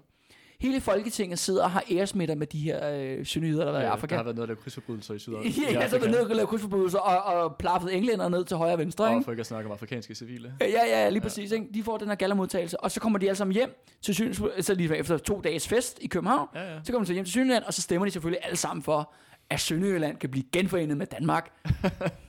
What a happy ending. Og så endte alle sammen lykkeligt, ja. Så spørgsmålet er nu, Andreas. Hvorfor fanden gjorde de det her? Ja. Altså, det virker jo fuldstændig urationelt, eller irrationelt og ulogisk. Ja, altså vi kan lige øh, opsummere. Ja, ja, så vi har haft en situation her, hvor, hvor de her sønderjyder, som jo har levet som et undertrykt minoritet i Tyskland, at de jo har frivilligt igennem flere omgange, altså øh, aktivt valgt at kæmpe øh, på tysk side, altså på deres undertrykkers side i krigen. Og sæt, hvis Tyskland skulle have vundet krigen, så havde... Øh, så er Sønderjylland aldrig kommet tilbage. Så er Sønderjylland aldrig kommet tilbage. Øh. På trods af, at de er udtalte danske patrioter. Ja. Fuldstændig sindssyge danske patrioter. Sådan hyped op. Som i, at øh, du, øh, du syrer billeder af kongen fast de i er, de er dybbel. Eller du ved, de er, de er dybbel banke, ikke? Ja. Så siger, hvad er, hvorfor fanden gør de det der? Ja. Og her kommer det store twist, som jeg må så indsø- sige, det her, det, det, hele den her historie, vi har fortalt i dag, det er jo ikke noget, du kan læse om i historiebøgerne. Det her, det bygger på min egen forskning af kilder, som ikke er publiceret i store, øh, hvad hedder det? Tidsskrifter. Nej, nej, du kan ikke finde den her historie i, i, i, i medier. Min forklaring er, hvorfor det her sker. Hvorfor de melder sig frivilligt på den måde, de gør. Det er fordi, at samarbejdspolitikken, altså samarbejdspolitikken, som vi forstår det fra anden verdenskrig, den er ikke opfundet niende april nitten fyrre. Den er opfundet i Sønderjylland i atten otteogfirs. Hvorfor det? Ja, hvorfor det? så vi, vi, vi lige skruer helt tilbage til der vi startede. Ja. Vi snakkede om, at det der med, at sønderjyderne var undertrykt. Mm-hmm. Og sønderjyderne begynder at forlade Sønderjylland. halvtreds tusind mand øh, simpelthen rejser til U S A og rejser til Danmark. Der er en række politikere, og kan du huske, at vi snakker om ham, der hed H P. Hansen? Ja, ja ham der, der sad, sad i, par, i parlamentet nede i Berlin, ikke? Ja. I atten otteogfirs, der led, begynder han at lede den sønderjyske bevægelse, altså politiske bevægelse i Sønderjylland. Og indtil da, fra atten fireogtres til atten otteogfirs, der har man haft en modstandspolitik. Hvad har, hvad har det indebæret, det at være modstandspolitik? Ja, eller det vil sige, vi er besat, vi er besat af tyskerne. Ja. Vi er tydeligvis undertrykt af tyskerne. Mm-hmm. Vi vil ikke have noget med tyskerne at gøre. Du ved, fuck dem. Vi håber, det, man synes, var sådan, vi håber på, at Tyskland lider, lider et stort nederlag i en stor krig. Okay. Ja, eller første verdenskrig. Ja, så det har været en, så sige, Sønderjylland kan komme tilbage til Danmark. Ja, så det, det er den eneste plan, vi har. Så i tilfælde af, for, hvis de havde stikket, hvis de havde holdt sig i den position, så havde det været en position med for eksempel sabotage, eller hvad? Eller desertering. Masse desertering over den meget åbne grænse. Ja. Hvorfor skulle unge danske sønderjyder dø for Tyskland? Mm. Det er jo sig selv et super relevant spørgsmål, ikke? Mm-hmm. Øhm, men det er ikke den politik, der bliver besluttet. H B. Hansen, han gennemfører en samarbejdspolitik. Vi bliver nødt til at sige, at Tyskland, der kommer ikke en større, de siger, der kommer ikke en større krig. Og det gjorde der jo heller ikke i lang tid, jo. Mm. Den kom jo ikke, den der krig, først i nitten fjorten. Indtil da må vi være, vi skal, hvis vi skal bevare danskheden, så må vi prøve at forhindre tyskerne i at undertrykke os så meget, og prøve at smadre os, lave etnisk udrensning på os. Derfor begynder vi at samarbejde med dem. Hmm. Det vil sige, at øh, det betyder blandt andet også, at man skal aftjene sin værnepligt, så man kan få stemmeret. Man skulle aftjene sin værnepligt i Tyskland, i kø, tyske, Kejsertyskland, for at få for, for, for stemmeret som mand. Så man prøver ligesom at, for mænd, man ligesom at omfavne. Man omfavner sin undertrykker og siger, nej, vi, ja. vi samarbejder, vi skifter politik, vi samarbejder med jer. Hmm. Men det er jo det, tyskerne på ingen, på intet som helst tidspunkt står med at undertrykke dem. Hmm. Tyskerne skifter aldrig holdning. De, de, tværtimod, de eskalerer kun, da første verdenskrig kommer. Ja. Men rationale bag samarbejdspolitikken er, at man kæmper for tyskerne. Ja. Og de her, vores venner, der tog til Østafrika her, det er dem, der tager samarbejdspolitikken til sin yderste konsekvens. Ja, det må man sige. Der er også der forskel. Alle dem, der, der er også masser af sønderjyder, der bare sidder nede i skyttegraven og bare håber på at overleve. Ikke? Ja, ja. Og så gjort det, de skulle gøre. Ja, ja, ja. Ikke noget mere. Men dem her, de, de, tæ- gået, de, de tager hele... det... fuldstændig de, ude af proportioner. De er gået hele vejen og lige lidt ekstra. Ja, lige præcis. Ikke? Ja. Hele vejen til Afrika og hele vejen tilbage igen. Ikke? Ja, ja. Og det er jo sådan set, det er jo konsekvensen af den her samarbejdspolitik. Og ret interessant er det, at når vi så kommer op til anden verdenskrig, altså niende april nitten fyrre, der siger alle samarbejdspolitikere, dem der bliver til samarbejdspolitikere, de siger sådan noget, det vi gør nu, vi gør ligesom Sønderjylland. Det er det, de alle sammen siger. Så det var et referencepunkt for dem? Det var et referencepunkt for dem, der siger, nu er vi besat af tyskerne. Men det har sønderjyderne jo været jo. Ja, ja. Før. Ja. Altså til nitten tyve. Se på, hvad de gjorde. Se på, det de gjorde. Ja. Vi sag. Men igen jo, du hjælper, ligesom danskerne gjorde, vi mere eller mindre allierede os med Nazi-Tyskland, sørger for, at de fik noget mad i maven, mm. sørger for, at de kunne blive ved med at kæmpe krigen. Hvor bare så i Sønderjyllands tilfælde, og i den første verdenskrig, jamen der betyder det så åbenbart, at sønderjyderne spillede en aktiv, afgørende indsats i den afrikanske del af første verdenskrig. Mm. Og man kan sige, at Danmark spillede også en afgørende rolle i anden verdenskrig her i forhold til at, og, og, og sørge for, at de tyske soldater på Østfronten havde mad i maven, ja, og de skulle ja, ja, ja, og begå folkemord. Altså. Ja, ja, lige præcis. Ja. Så det er også igen det der med, der er jo den der kerne det der med, altså hvor siger, jamen, hvor at, øh, jamen det er jo selvfølgelig nemmere at samarbejde, og det betyder, at man kommer nemmere igennem øh, krigen for sig selv. Mm. Men, men, men det man gør... det ud på den anden side af krigen? Jamen, det, det, det, det, det er jo kontraproduktivt. Ja. Hvis Tyskland havde vundet begge verdenskrige, jamen hvis Tyskland havde vundet første verdenskrig, så er Sønderjylland aldrig nogensinde kommet til, så har der aldrig været nogen genforening i nitten tyve, mm. på grund af den sønderjyske samarbejdspolitik. Hvis alle havde gjort ligesom danskerne under anden verdenskrig, så havde Hitler vundet. Mm. Og så er den jo set radikalt anderledes ud ja, i dag, ikke? Må vi konkludere, ikke? Ja, ja. Men det er bare, det, det jeg kommer frem til i min egen forskning, at samarbejdspolitikken har ikke sin oprindelse i niende april nitten fyrre, den har sin oprindelse i Sønderjylland. Ja, ja. På et ældre tidspunkt med den her ældre konflikt, mm. som det er faktisk, vi prøver at trække igennem i dag. Og jeg tror, på de her folk, der melder sig frivilligt til det her Afrika-eventyr, udover det var et eventyr for dem, tror jeg, mm. bestemt. Det, det, sådan, det lyder det til. Det lyder som om, de har haft øh, pisgrinerne, ikke? Ja, ja. Øh, når der ikke lige var folkedrab. Eller, det kan det være, at de også har haft sjovt. Ja, ja, det har haft sjovt. Ja, de var den hvide mand, ikke? Det var den hvide mand i Afrika, ikke? Ja. Øh, og det er, de, de, de har bare fulgt den her politiske linje.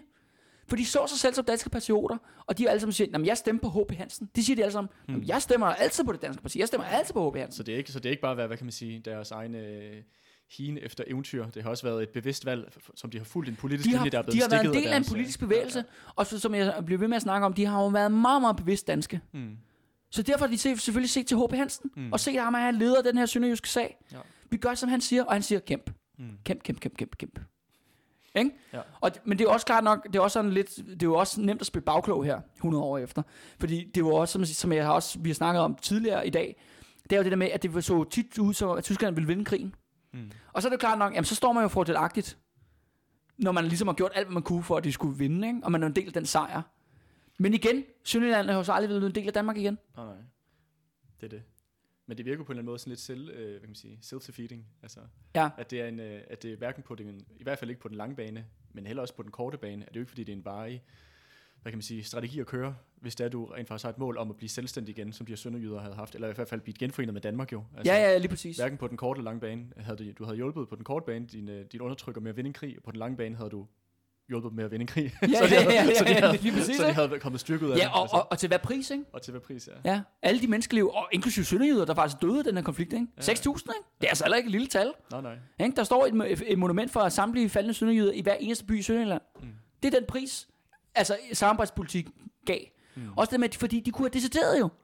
Og apropos desertere, fordi det skal vi snakke om i den, fordi nu er der jo tema, krigsforbrydelser, spioner, og statskup. Mm. Og næste gang, der handler det om spioner. Og det handler faktisk om, hvorfor fanden vi overhovedet fik den her genafstemning. Mm. Altså hvorfor den her afstemning overhovedet kunne lade sig gøre. Og faktisk, at der Versailles-traktaten kommer, altså den, den store fred, hvor Tyskland ligesom har overgivet sig, eller mm-hmm. du ved, kommer i nitten nitten, der står der under det med Danmark, der står, at Danmark skal til Ejderen.